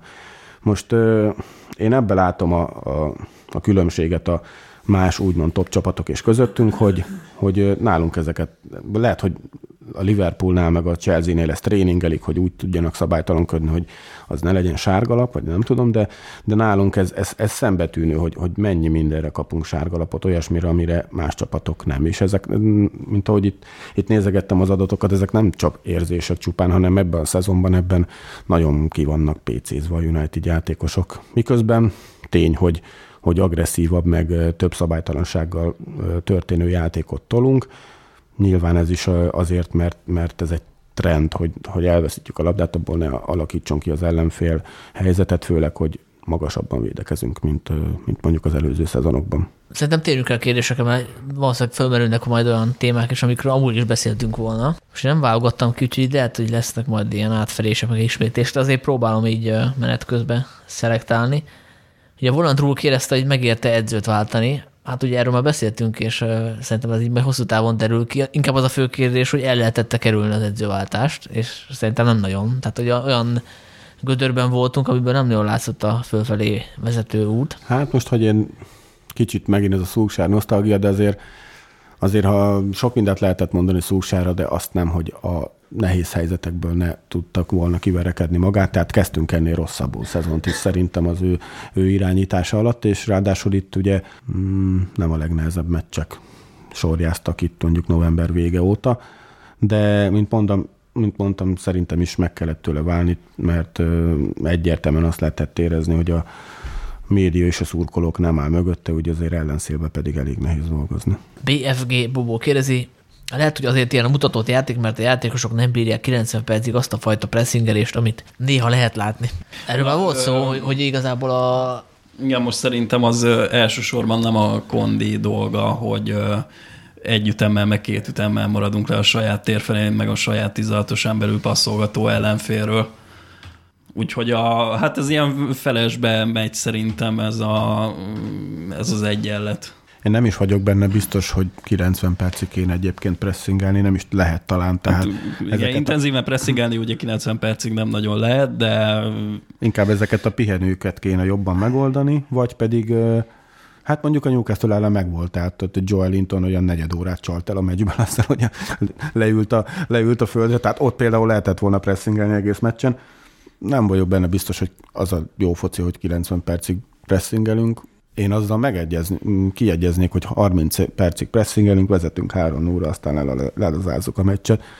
Hát egyelőre nem, nem ezt látjuk. Hát szerintem itt nem a erőrétel van a probléma, hanem hogy nem tudják a játékosok még pontosan, hogy mit kell csinálni. Hát igen, meg azt a játékosok is lenyilatkozták, hogy meg az ilyen úgynevezett névtelen források, hogy szerencsétlennek őknek fogalmuk sincs, hogy pontosan kinek mikor hova kéne zárnia, kinek mikor kit kéne fedeznie, vagy passávot zárnia. Ez a játékosok meg mit tudom én. Szerinted? Mert itt olyan játékosok vannak, akik azért egy pár dolgot megéltek már, tehát egy pár edzővel, meg top ez Nem, ez szerintem mindig a, mindig a kedves menedzsernek, meg a stábjának a felelőssége, hogy most azt a játékot, amit elképzel, azt oktassa már le nekik. Hát ez volt a Liverpoolnál, és ott se két hónap alatt állt össze a, a Kloppnak a játéka, amit ő elképzelt, hanem nem tudom, két év alatt. Igen, tehát általában ezek, most nem tudom ki mennyire emlékszik vissza, de amikor jött Pochettino a Tottenhamhez, meg a, amikor a Klopp is megérkezett a Liverpoolhoz, akkor is a legelső meccsek ilyen, á, ilyen, ilyen látszott, hogy az intenzitás az nőtt az elődökhöz képest, de a, a labdával cselekvés az, az még nagyon sokáig eltartott, mire azt összerámolták. Hát nem is kell ennyire messzire menni. Ugye, mikor Szúsár kinevezték, akkor ő nyilatkozta is, hogy ő nem elégedett a játékosok fizikai felkészültségével, és hogy ő igazából arra vár, hogy majd egy teljes felkészülési szezont le tudjon nyomni a csapattal, ami után egyébként kurva szarul kezdtünk megint, de, de hogy ez egy, ez egy visszatérő elem, főleg így a szezon közben beugró menedzsereknél, hogy nem elégedettek a fizikai tulajdon, nem is tulajdonság, a felkészültségével a játékosok. Jó, itt igen, nyilván megint minden máshogy sült volna el, hogyha Rágnyik már a nyári felkészülési időszak alatt átveszi a csapatot, mert teljesen más, hogy készít fel nyilván egy ilyen letámadásra építő focihoz egy menedzser egy csapatot, és akkor izé máshogy, máshogy van beállítva a formaidőzítés, meg izé más milyen a regeneráció, meg Isten tudja, mi minden más még. mindegy, de nem, nem erre volt felkészítve ez a keret, ugye nyilvánvalóan teljesen más előkészületeket tesz az ember a saját autóján, hogyha arra használja, hogy lemegy vele a közérbe tejfölér, meg megint másra, meg megint máshogy készíti fel akkor, hogyha nem tudom, el akar menni egy kéthetes nyaralásra az olasz tengerpartra. Hát a már plegykák fölmerültek, Nani 91 kérdezi, hogy mennyi valóság alapja lehet a rossz öltöző hangulat plegykáknak? Sok. Sok valóság alapja. Hát az, ugye alapból azt figyelme kell venni, hogy az újságírók szeretik megszorozni tízzel az ilyen információkat, mert egyszerűen, Jó, annyi, annyi bocsánat, biztos... egyszerűen matematika, hogyha Unitedról írnak, több kattintás érkezik, több forgalom, ők nagyobb pénzt kapnak, több pénzt kapnak hosszú távon, stb. stb. Tehát nekik érdekük, de mondjuk tíz forrásból jönnek ezek a hírek, akkor azért lehet, hogy van valami a háttérben. Az is De azért nem hinném már teljesen mindent. Tehát, hogy jöttek ilyen hírek, hogy a játékosok panaszkodnak, hogy sötétbe kell hazamenniük, és akkor teljesen fölbojdult a Twitter, hogy ú, milyen hülyeség ez, meg hogy már hogy tovább tartanak az edzések, és akkor, és akkor mindenki gunyolódik a játékosok, hogy jaj, szegények, hát azért nem, nem bírják a sötétbe, kell, jaj, mi lesz velük. Tehát, hogy nyilvánvalóan el van túlozva. Hú, passz meg, erre csak azt tudom mondani. Hát nem. Tehát, hogy itt a ezek a belső források, meg hasonlók, ezeket szerintem nem kettővel, vagy öttel kell elosztani, és annyi igaz belőlük, de hogyha már matematika, hát ott van egy keret, amiben van 26-28 játékos, persze, hogy vannak közt elégedetlenek. Nem, Jó, nem lehet én, boldog. Én, hogy mondjam, nem az ilyen elbaszott hírekre gondoltam, hogy ennek lenne valóság alapja, hanem annak, hogy igen, de hát ezt már mondtam az előbb, nem tudom, egy órával korábban, hogy van néhány olyan játékosunk, akinek meg lett ígérve, hogy itt lesznek játékpercei, aztán most még sincsenek, és már rég elmehettek volna tőlünk nyáron, de aztán még mindig itt vannak, és ők se tudják, hogy miért, és hasonlók. És... Én, ne, én nem hinném, hogy az új menedzsment miatt elégedetlenek lennének, vagy vagy, vagy a régi menesztése miatt. Abban sem hiszek, én nem Most látom, uh, ugye konkrétan azért mondjuk ki, akkor Lingardra gondolunk, aki nyilván leléphetett volna már, de megint meg lett ígérve, hogy itt most számítunk rá, és a kerettagja lesz. Hát azért és... szerintem Lingardnál ott inkább benne van, hogy ő azt akarja, hogy leketyegjen a szerződés, és akkor majd ingyen aláír oda, hova akar. Volt is Nani 91-nek egy ilyen kérdése, hogy van-e még remény Lingárnak, hogy beverekedje magát a belső körbe, hát nyilvánvalóan nincsen. A 28 Lingár, nem? Meg hát, hogy milyen poszton játszik, az nézzük meg, hogy hát Most már 28, igen, van. de Lingardról azért még emlékezzünk meg annyiban, hogy pont alkalmas lenne szerintem az ilyen letámadós futballhoz, mert kettő, tüd, kettő hát jó, mindenkinek két tüdeje van, neki négy. Halkan jegyzem meg, Lingard nem biztos, hogy rosszabb lenne ebbe a fociba, mint Sancho. Vagy Doni, de ezért majd kapok a fejemre. Nani 91 kérdezi szintén, hogy mikor kerül le végre a csapatkapitányi karszalag Maguire-ről, és kihez kéne kerülnie, zárójel, már ha eleve nincs nála jó helyen, ez egy jó kérdés. És ő Deheát javasolja. Hát a teljesítményét elnézve abszolút nincs nála jó helyen szerintem, és... Meg a személyiségét elnézve sem. Tehát, Igen, most a gólörömre gondolsz, vagy... Nem, én arra gondolok, hogy, hogy, hogy ő nem, nem az, a, az az arc, aki a többiekkel folyamatosan veszekszik, instruálja. Szerintem a legjobb helyen mondjuk, hogy ilyen hármas listát fölállíthatnék, de legjobb helyen Bruno-nál lenne a, csa, a csapatkapitányi karszalag, másrészt a, talán a reklamálásért kapott három sárgát is lehetne ezzel csökkenteni, hogyha ő a cséká is úgy reklamál. Másrészt szerintem McTominay-nál és, és Ronaldónál lenne még jó helyen a, a, a karszalag. Hát olyan játékosra kell tenni, aki valószínűleg sokat játszik, mondjuk most is, meg a következő idényben is. Tehát nyilvánvalóan, hogy egy új edző, egy új állandó edző tudja csak a, vagy akarja, hatja csak lecserélni a csapatkapitányt. Tehát most ez... a Raditó nem kell várni, meg szerintem nem is ez egy kordiáns kérdés. Igazából de, ezen nem sok minden múlik. De, de szerintem elég, elég, eléggé meghatározó. Na ez föl van ez fújva egy picit, hogy ki a csapatkapitány. Hát azért a csapatkapitánynak az Angliában azért van szava. Tehát az öltözön belül is kötelezettsége is vannak, tehát ő egy ilyen úgymond nagy, nagy követ is a, a szurkolók felé például, meg, meg rengeteg dolgot a csapatkapitány intéz, illetve hát azért ő intézi jegyeket egyébként, az ingyen Igen, jegyeket. Hát az nem tudom, az a 90-es évek végén volt úgy, végéig, nem tudom, hogy tudom, az erről is beszéltünk már egyszer, igen, hogy igen. mindenki utálja benne. Igen, Roy, Roy nagyon szeret. Igen. De nem, hát egy csapatkapitány az egyrészt példát kéne, hogy statuáljon az öltözön kívül is, tehát ez nekem is problémám, hogy amit zajlik néha az öltözön kívül ebben a keretben, az nem feltétlen egészséges.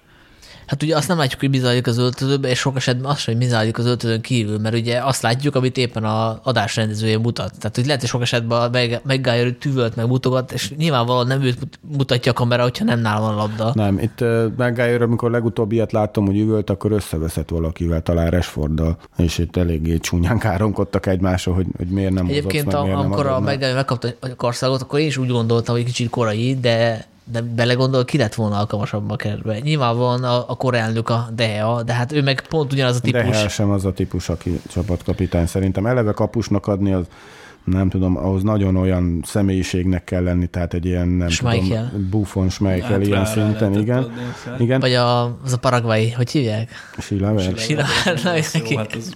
De nem, én abszol, abszolút Bruno, tehát megérkezett, és szerintem beszéltük is ezt két hónappal azután, hogy megérkezett, hogy ő kéne legyen igen, a cséká. abszolút rá kellett mondom, volna adni. Hát, hogyha Meggályra egy időben érkezik, akkor most ő a cséká. Meg, meg Tominé szintén egy olyan arc, aki, aki abszolút vezér tud lenni, meg a neki a hozzáállása is megfelelő, tehát ő azért benne azért van egy ilyen kis kín, kínféle, nem is azt mondom, hogy, hogy aljasság, vagy, de, de egy olyan, egy olyan magabiztos fellépés, illetve, mint mondtam, Ronaldo, ő pedig ő pedig azért azt halljuk, hogy Ronaldo azért nagyon nagy hatással van a, a csapattársakra, a, profe, a profizmusát, meg a, a játékhoz való hozzáállását tekintve, de hát ő korszak nélkül is hatással van, szóval.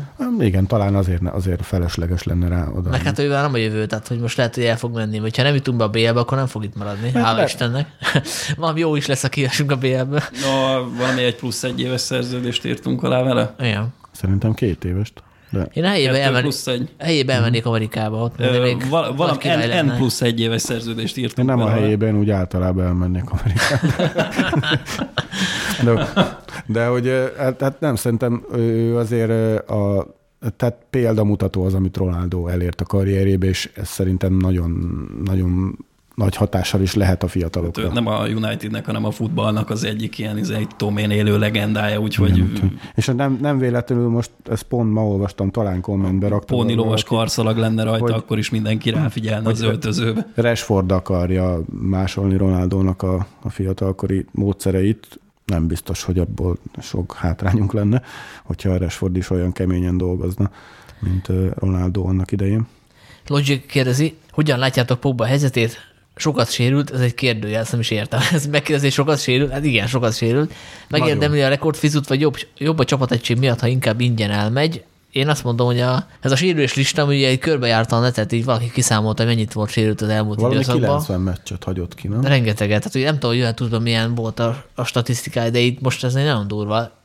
Pláne, hogyha mondjuk ebből, ha kiderül, hogy ebből egy kamu egy része, amit nem hiszem, na, de... Mindjárt, azért... mindjárt fölkattinjuk a transfermártot, ezt 90 megnézzük. meccset hagyott ki, mióta itt van. Ugye ez most az ötödik szezonja Pogbának? Ugye Mourinho érkezésékor, akkor ez a hatodik szezonja lesz. Nem tudom, az meccsen, vagy szezononként egy olyan, egy olyan 15 meccs. És, és, most még nem jön vissza egy darabig. 15-20 meccset kihagy a szezonban, az a szezonnak mondjuk a harmada. És hát itt láthattuk azért, hogy Pogbát elég sokszor hónapokra kénytelenek voltunk nélkülözni. Miközben például ebben a Ragnik féle fociban nem biztos, hogy rossz, olyan rossz lenne Pogba. Ugye itt a szezon elején a bal oldalról indult a 4-2-3-1-ben, és itt is ebben a Ragnik féle fociban is van egy bal oldalról induló, de tulajdonképp középső középpálya szerepkör. Azt szerintem ő nagyon jól tudná hozni, meg hát hét meccset játszott, ugye a Premier League-ben idén, de hát van hét gólpassza, szóval a minőséggel nincs gond Pogbánál, két dologgal van, ugye ez az egyik az a sérülékenység, hát a másik meg a, az ügynöke, aki éppen kórházban van, ha jól olvastuk. Meg hát nem akarja aláírni a szerződést, illetve nyilván aláírna egy ilyen horror összegére, nem hát tudom, most fél milliót, fél milliót emlegetnek, tehát hogy igazából, hogyha akarunk itt építeni egy újfajta United-et, ahol a ahol azt számít, hogy mennyit tudsz, és hogy mennyire vagy hajlandó küzdeni egy csapatért, akkor ez ilyen jó üzenet lenne kibaszni a Pogbát, azzal mielőtt még nincs... elmenne. Várja, várja, az, az, azzal, szerint, hallgassuk azzal szerintem nincs gond, hogy, hogy mennyire hajt Pogba, meg mennyit tenni akar a csapatért, amikor pályán van, mert, mert szerintem jól játszik, amikor a pályán van, azzal van a gond, hogy de üzenetek az nem lenne rossz, hogyha te vagy a világ egyik legnagyobb szupersztár, egy világbajnok, de hogyha nem tudsz állandóan rendelkezésre állni, akkor, akkor nincs itt a helyed. Hát olyan szerződést kell vele aláíratni, hogyha aláíratunk, hogy abban az esetben, hogyha Pogba játszik, meg jól játszik, meg nyerünk, trófeákat, meccseket, hasonló, abban az esetben keresse meg az 500 ezeret hetente, de hogyha sérült, akkor meg, meg, meg nem játszik, akkor ne, akkor ne Na itt ö, még a sérüléses témakörre visszatérve, ö, nem tudom, hogy mennyire fedi a valóságot, mert ezt én sem hiszem el, amit a Transfermarkt egyébként nagyon jó nyilvántartásokat vezet a játékosok sérüléséről. Most Pogbánál egyetlen egy darab sérülést tüntet fel a Juventusnál, az mondjuk 50 napig tartott, egy ilyen 11 meccset hagyott ki miatta, és ennyi a Juventusos karrierjében a sérülés. Annyit tennék hozzá, hogy a Juventusnak, meg úgy általában az olasz top csapatoknak az ilyen, hogy mondjam, medical staffja az ilyen ég és föld hozzánk képes legalábbis. Meg a kémikusok is szerintem. ugye, ha már Juventus gyorsan hozzá, jó.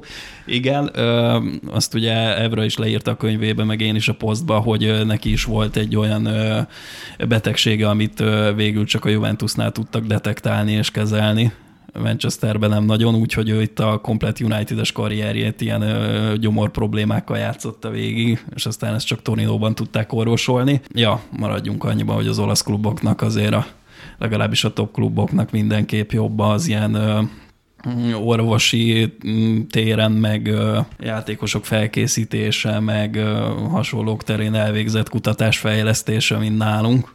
Generati föltette a sláger kérdést, ami mindig elhangzik az elmúlt 7-8 évben. Nyomjunk-e a BR-re egy ólint, tudván, hogy az sosem lesz a terepünk, vagy legyen békés, elengedés és vérverítékes top 4 a cél? Elengedni a BR-t? Igen. Nem, azért, azt mond, nem, nem, nem. Azért, hogy bejussunk a BR-re. Nyomjunk-e a BR-re ólint?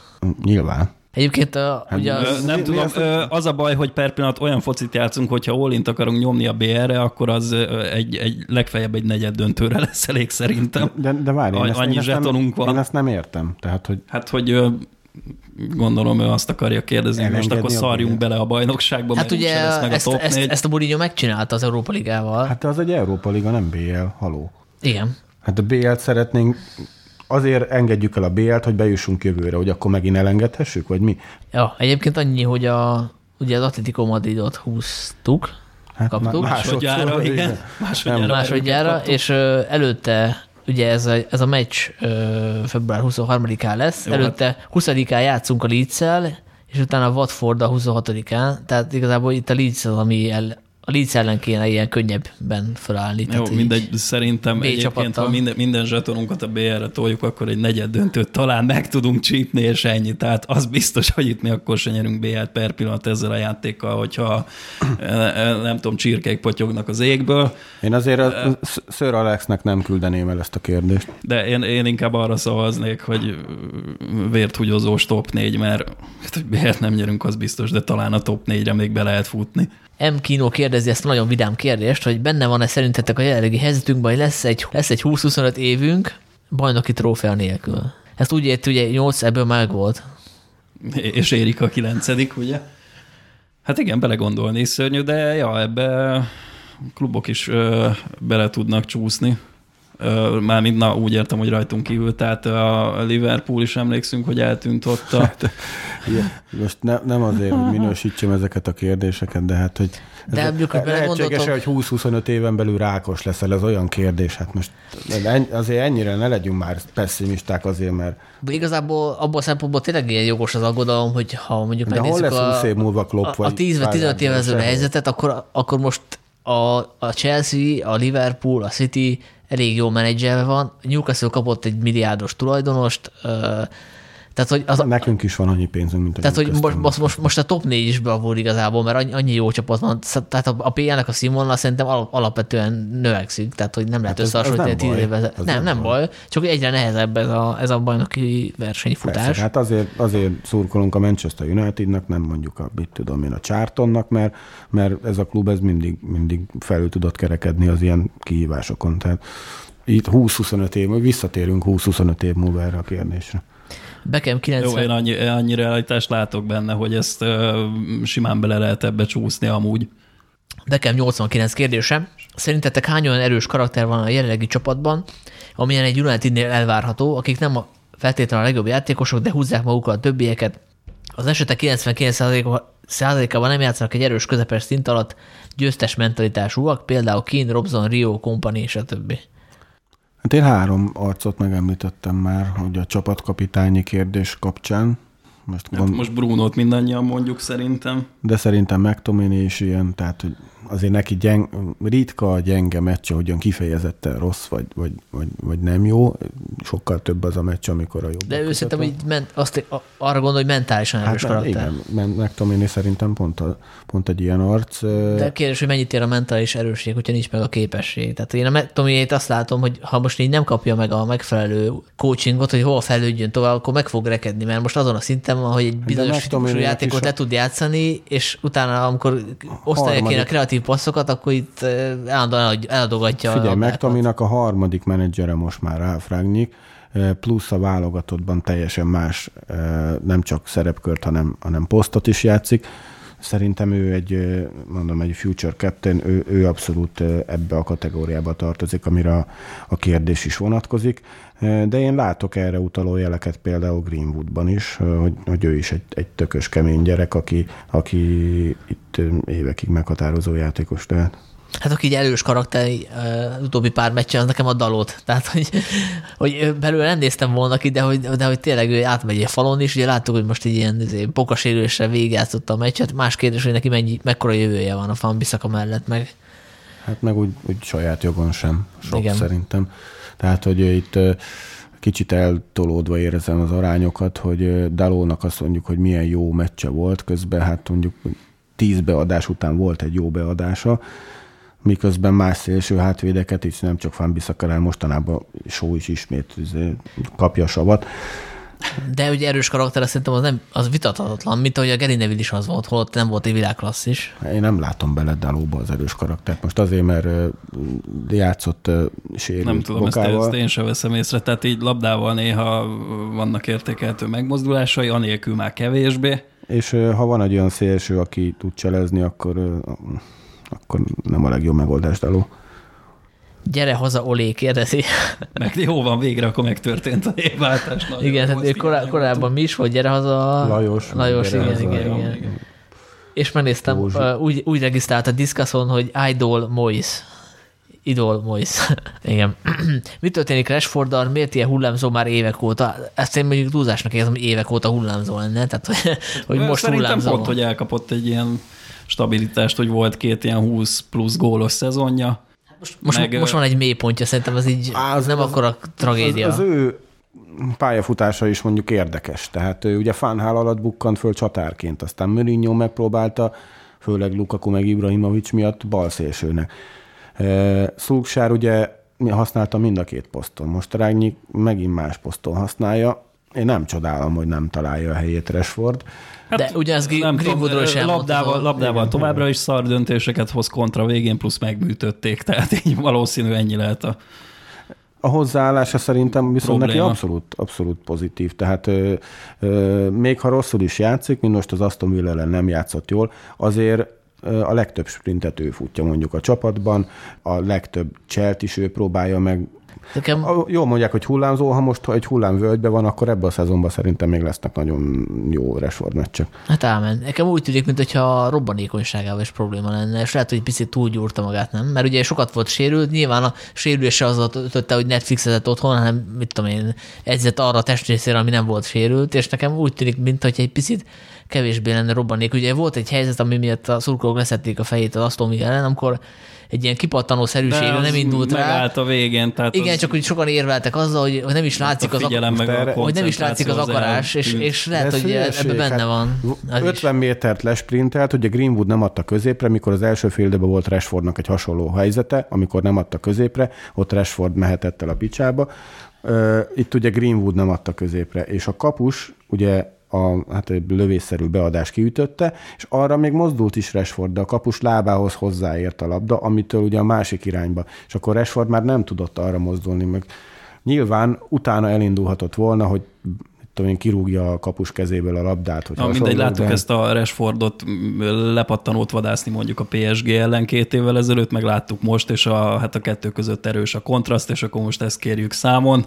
Ja, Nem, nem, Nem szerintem ezt a labda, ez a labda, ez egy halott labda volt, erre nem, nem, nem is értem ezt a felháborodást igazából. Hát Beckfrednek egy elég komplex kérdése van. Szerintetek mi jelenleg a legerősebb formációs kezdő 11 csapatnál? Hát én, én továbbra is azt mondom, hogy arra kell építeni, amit az Olé, ide, Hát, az Olé kialakított, ami egy, egy, egy picit ilyen Hát igen, hát aránytalanul Nekünk is csak ez támadó a, ez a mintánk van, amit utoljára láttunk normálisan játszani, az Oli alatt volt ez a 4-2-3-1, ahol igen, Bruno a tízes, aztán Ugye még vannak olyan formációk, ahol, amiben van tízes. Ugye itt a Gyémánt 4-4-2, a nem tudom, 3, vagy 3-4-1-2. Van, Meg ugye az a kérdés, hogy bele, beleértjük-e abba a legerősebb formációba, hogyha mindenki egészséges. Tehát, hogyha Pogba itt van, vagy itt Pogba nincs itt. Mert teljesen más képet kapunk. Nem biztos, mert ugye a, a kommentelő neve ne- Megfred, én nem vagyok benne, sőt, biztos nem a Megfred középpálya a legerősebb, tehát és nem hát a jelenlegiek közül, de most nem tudom, a, A McTominay Pogba azért a működött. szezonnyitó meccsre csak ott Pogba balszélső volt. Nem, nem, nem, nem vagy- erre a szezonra gondolok, hanem korábban ott ugye, ott ugye voltak McTominay Pogba meccsek, és ott teljesen jól működött ez a, ez a destroyer, meg passer, vagy nem tudom milyennek a modern megfogalmazása együtt, csak aztán közben meg mondjuk több gólt kaptunk, mint amit szeretnénk, és akkor jött ez a McFred fét is. Én megnézzük egy olyan három meccset egymás után, ahol a Greenwood csatárt játszott, mert ő igazából az, és a Sancho meg a Csak amíg Ronaldo Rashford. keret tagja, és legalább ez most az egy ilyen fe- lábán nem szenvedett nyílt Ez most egy ilyen addig. fantasy, fantasy futball. Jó, igen. Tehát, tehát a De Greenwood, várjál, Ronaldo Greenwood az együtt, az mehet, nem?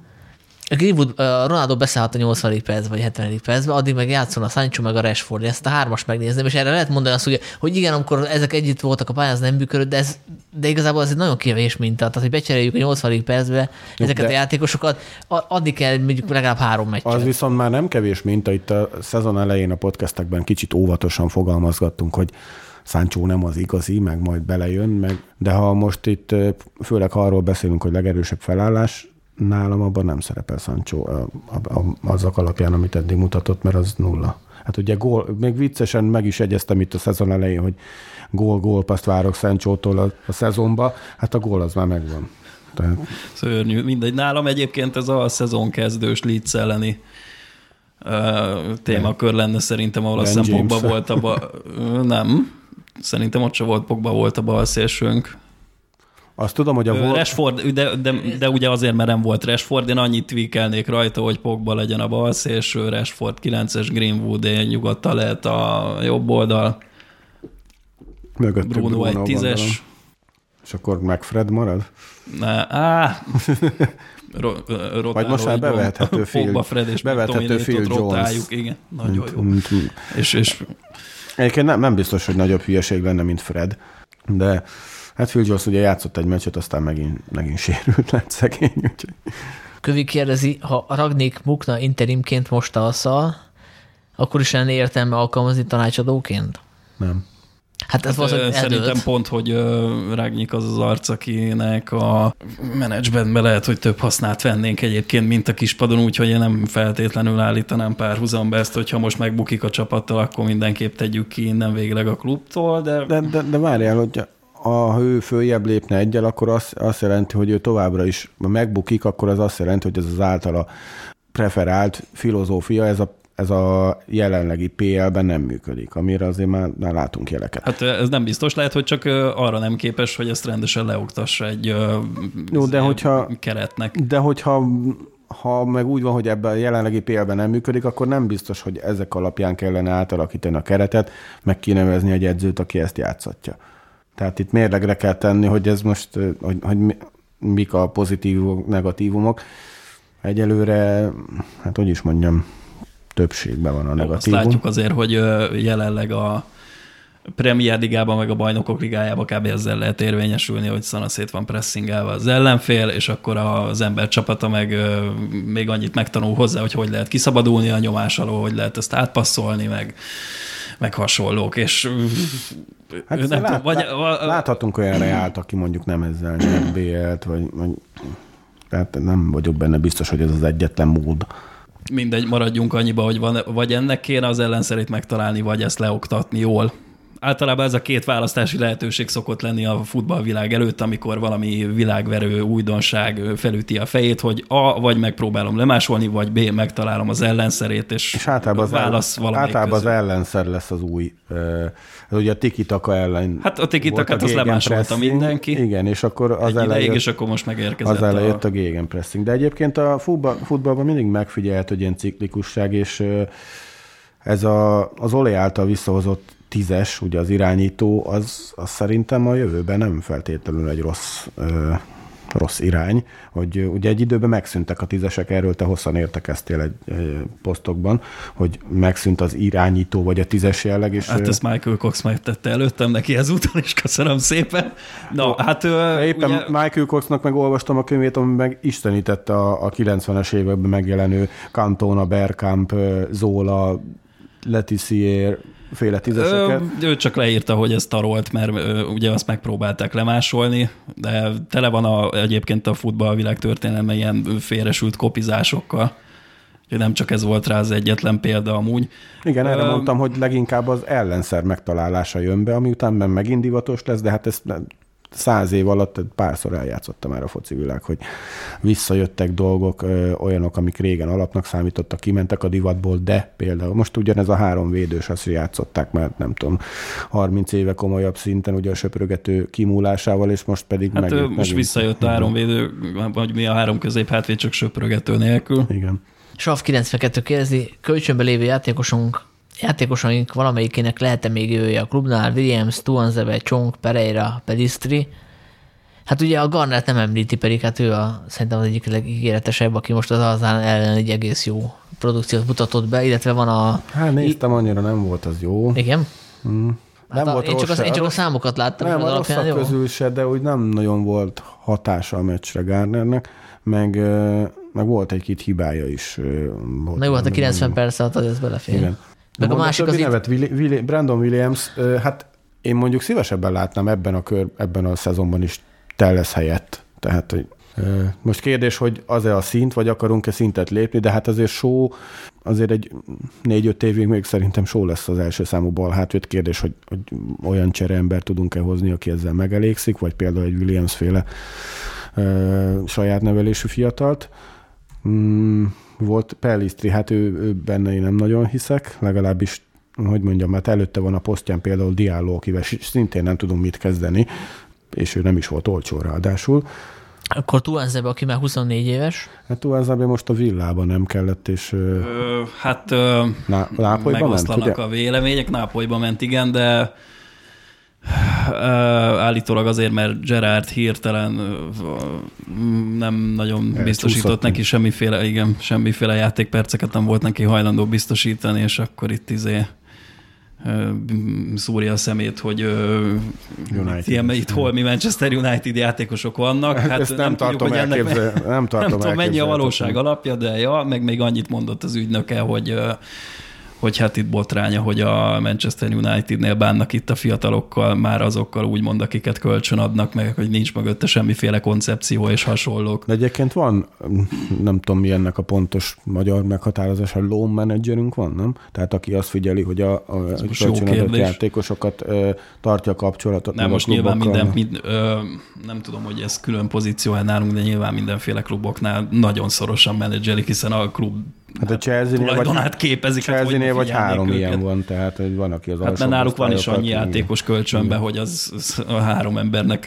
lefoglalja minden idejét. El is tudják adni utána ezeket De mindegy. Ö, Pont olvastam egyébként most egy ilyen, ö, hát majdnem azt mondtam, hogy cikket, de az igazából csak ilyen statisztikák voltak, hogy ki hogyan muzsikál eddig, de Csongról egyedül tudunk? A Csong az, Birmingham, szórja a gólpasszokat. Bir- Birminghamben de jól játszik. Meg, meg, ott most már van neki szurkolói rigmusa, meg minden, úgyhogy ott, ott elég nagy becsbe tartják őt. őt egyébként én szerettem, mikor nálunk játszott, én láttam benne fantáziát, tehát Én azt láttam benne, hogy annyi agya van, mint a Naninak volt kb. Hát de, de gyors, meg technikás, meg, meg, meg azért Azért én nem szerettem Nanit, de ha így a szívemre teszem a kezem most, akkor azért ő elférne egy olyan Nani most a, a csapatban szerintem. Hát ő technikás volt. Főleg Sancho helyett, de na- nagyon az lesz, hogy kipécézem magamnak, de hát tény, hogy, tény, hogy ez az átigazolási szezon, ami most volt, ez megint nem a legjobban sikerült volt szerintem. Pereira neve is elhangzott, hát ő nem is tudom, mit keres még a klubnál. Tehát ő, Nagyon nem, nem, hol nem látjuk többet? Pereira. Spanyolországban, nem tudom, hogy hol, de, de hát ő megkapta a lehetőséget. Hát, hogyha Ja, most ő többet is. elmenne holnap után, akkor nem lenne az, hogy hú, basszus, bácsak, megnéztük, hogy mit tud United Ez is, ez is egy ilyen mínuszos hír lesz majd, hogy izé Pereirának végül nem Ez a baj. meg a Ne, szerződést. nem az a baj, hogy nem hosszabbítottuk meg, hanem az ilyen játékosokért nem Mit kapunk, egy, nem kapunk egy 10 millió eurót egy spanyol középcsapattól, vagy egy olasztól. Tehát elkótyavetjéljük ezeket az embereket. És lehet, hogy mondjuk például Csongból, vagy, vagy Tuanzevéből nem, soha nem lett volna kezdőszintű játékos a Unitednél, de az, hogy ingyen elmennek, mert hát valljuk meg, ez a legvalószínűbb szenárió. És akkor a Ethan Laird neve elhangzott még el, aki ugye a Swansea-nál volt, és De most átkerült. átvezényelték a Bo- Bournemouthhoz. A, a Bournemouth az első, ugye? A m, viaskodnak a, a bajnoki címért. Az nem biztos, hogy jó döntés, mert ugye a, a Swansea-nál az az edző volt, aki az MK Donsnál is volt Laird edzője, és konkrétan ö, jobboldali wingbacket játszatott vele, tehát nem, tulajdonképpen nem is védő volt, hanem ö, középpályás, vagy hát nem is tudom, minek nevezem azt a szárnyvédő, talán ez a, ez a divatos kifejezésre. Kérdés, hogy a, hogy a Bournemouthba befér-e. Ja, hát én őt megnézném a Regnik alatt, lehet, hogy jobb lenne, mint a Dalot. Dalotnál szerintem, hogy is mondjam, azért nem olyan nagy szint, amit ott meg kell ugrani. Nem tudom én Daló, hogy mivel zsarolja az aktuális foci, foci menedzsereit meg a világot, de hogy, de hogy ő a, ugye a Portóba négy meccs után igazoltuk talán le valami 20 millió euróért, és akkor ugye játszott nálunk, játszott a Milánban, a portugál válogatottban, miközben hát én nem, nem tudom, hogy ő, ő neki mi, mi igaz, igazán az erőssége. És akkor még egy könnyű kérdés. Sipi kérdezi, hogy Pochettino vagy Ten Hag lenne a megfelelő következő menedzsernek, ha egyik sem, akkor ki? Hát ugye az a probléma, hogy itt uh, Ten Hagról nem tudjuk, hogy ő mit, mihez kezden egy ilyen komolyabb kerettel, ahol világsztárok vannak, mert ugye az Ajaxban ezzel a problémával nem kell szembesülnie. Uh, hát a Pochettino-val kapcsolatban meg uh, az biztos, hogy a PL-t azt ismeri, tehát hogy kisebb lenne talán a kockázat. Más kérdés, hogy nem biztos, hogy olyan sok oldalú, mint a, a- Ten Hag. Nem tudom mennyire járnánk jól, ugye abszolút ennek a holland iskolának a, a terméke, úgyhogy ő nagyon jó helyen van ott szerintem az Ajaxnál, aztán nem tudom, hogy mit tudnak kezdeni egy olyan kerettel, ahol nem az Ajax iskolából jött egyetlen játékosunk sem, tehát valószínű azokat a dolgokat, amiket ő elvárna a pályán, azt megint mit tudom én hány hónapig tartana, mire valahogy beleverni a fejükbe alapszinten, mert az Ajax leginkább annak köszönheti, hogy ilyen barom jól játszanak a mindenféle frissen felhívott játékosai, hogy ők ezt, mit tudom én, tíz éven keresztül verik a fejükbe a, az Ajax iskolát. Meg És akkor neki meg lenne erre, mit tudom én, három hete, hogy ezt valahogy alapszinten megpróbálja nekik leoktatni. Van még egy nagyon nagy különbség, a, a Premier League az nem a holland bajnokság. Tehát nem tudom, hogy mennyire tudna egy olyan csapatot irányítani, ahol nem, a, nem ők az esélyesek minden meccsen, és az ellenfelek nem csak arra mennek, hogy, hogy megússzák itt tudom én, három kapott gól alatt. Nyilván a, a bajnokok ligájában is, főleg ebben a szezonban azért jól hasít az Ajax, meg meccsüteket, tehát nem láttam, de az összefoglalókat igen, és azok alapján simán intézik el a Dortmundot, meg tudom, Portugál ellenfelük volt még a csoportkörben, de ugye azért itt az lényeges különbség, hogy ilyenkor a holland bajnokságban azok játszanak a hétvégén előtte mondjuk, akik, akik nem biztos, hogy fognak a, a hétközi BL meccsen tehát itt nem biztos, hogy nem, nem tudom, nem ismerem annyira a srácot most, vagy a csávót. Itt én a, arra, arra kérdeztem rá, hogy, hogy neki mi a, mi a stílusa, vagy, vagy, vagy mi a menedzsment uh, skillje, de ezt azért, hát mivel a holland bajnokságot nem sokan követik, erre nem nagyon kaptam választ, hogy, hogy miben jó ő, azon kívül, hogy nyilván Ajax meg Cruyff iskola. Akkor jöjjön Pochettino? Hát én mondjuk Pochettino annyi dolgot nyert, mint Szulsár, sőt, még annyit se. Tehát, hogyha, hogyha ez, a, ez a, a pedigré, hogy mi alapján választunk, akkor ne. Nem tudom, nem tudom. Én a német vonalat most ugyan az, az nagyon divatos a Premier League-ben. Talán német edző lesz a következő, én arra arra tippelek, főleg, hogy, hogy ugye Ráf, ha esetleg technical director lesz, vagy director a futball, akkor valószínűleg német edzőnk lesz. Azt nem tudom, hogy ki. Sibi szintén rákérdezett még Henderson sorsára. Hát ugye ő most nem volt ott a padon a Villa ellen, és arról szólnak a plegykák, hogy esetleg kölcsönbe mehet, úgyhogy én abszolút megértem, hogy ő nem akar a padon ücsörögni hosszú távon. Hát az ő, hogy is mondjam, elégedetlenségét azt jobban megértem, mint, mint Van de Békét, mert azért elég sok jó meccset játszott az előző szezonban, és, és kár lenne így elkótya vetélni egy saját nevelésű angol, nagy potenciállal rendelkező kapust, bár Dehel tény, hogy utó, utóbbi két hónapban összeszedte magát, de hogy is mondjam, ha ezt a feltolt modern focit akarjuk játszani, akkor szerintem abba, abba jobb lenne egy olyan Henderson, aki rutin szerez az évek alatt. Tehát most még jobb Dehel, azt nem vitatom, csak más stílusú kapus, mint Henderson, és szerintem Hendersonban én, én többet látok így a jövőre nézve pláne, hogy vagy 8 éve fiatalabb. Hát nekem se tetszene, mindenképp itt kéne tartani szerintem a klubnál, és oké, okay, hogy uh, most nyilván hálásak vagyunk Deheának, hogy megint meccsenként legalább másfél alkalommal megmenti a seggünket, tehát az biztos, hogyha nem ő állna a kapunkba most, akkor kicsit máshogy néz neki az eredménylistánk az utolsó, nem tudom, három-négy meccsen de szerintem ez már pont az az időszak, amikor simán be lehetne áldozni ezt a dehe a pillanatnyi hősködését a jövőért cserébe. Ezt Mert ezt, ezt Henderson megint nem fogja sokáig tűrni valószínű. És kölcsönbe hogy... meg most még ebben a fél évben elmehetne kölcsönbe, mert ugye Henderson szem előtt nyilván ott, ott, ott figyel, be van a 2022-es naptárába x ez a Katari téli VB, és azért valljuk meg az angol válogatottban, ott azért most van egy kis ilyen űr, vagy, vagy legalább egy ilyen kis kis ö, rés, ahova be lehetne férni, mint első számú kapus. Maradjunk, hogy, hogy igen, Pickfordot több fronton is ki lehetne hívni, és ez... Igen, és úgy az Arsenal kapusa lesz igen. valószínűleg a, a befutó, pedig Henderson egy jó kölcsönjátékkal, főleg Premier League kölcsönnel talán beelőzhetné Ramsdale-t. Nem tudom, én szerintem oké, okay, de ha megmenti a seggünket általában, de most már szerintem javában neki kéne védenie, és lehet, hogy de a pillanatnyi formája sokkal jobb, mint Hendersoné lenne, de most ha nem akarjuk megint izé ingyen meg bagóért elengedni Hendersont, akkor azt most kéne valahogy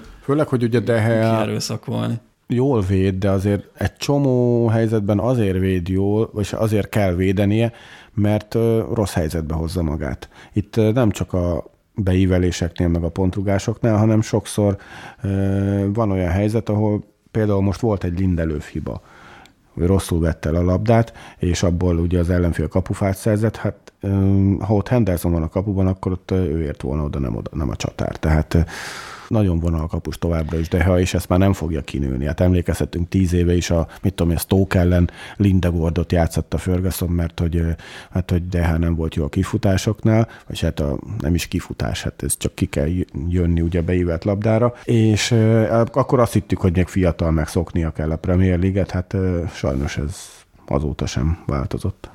Jó, egyetértek.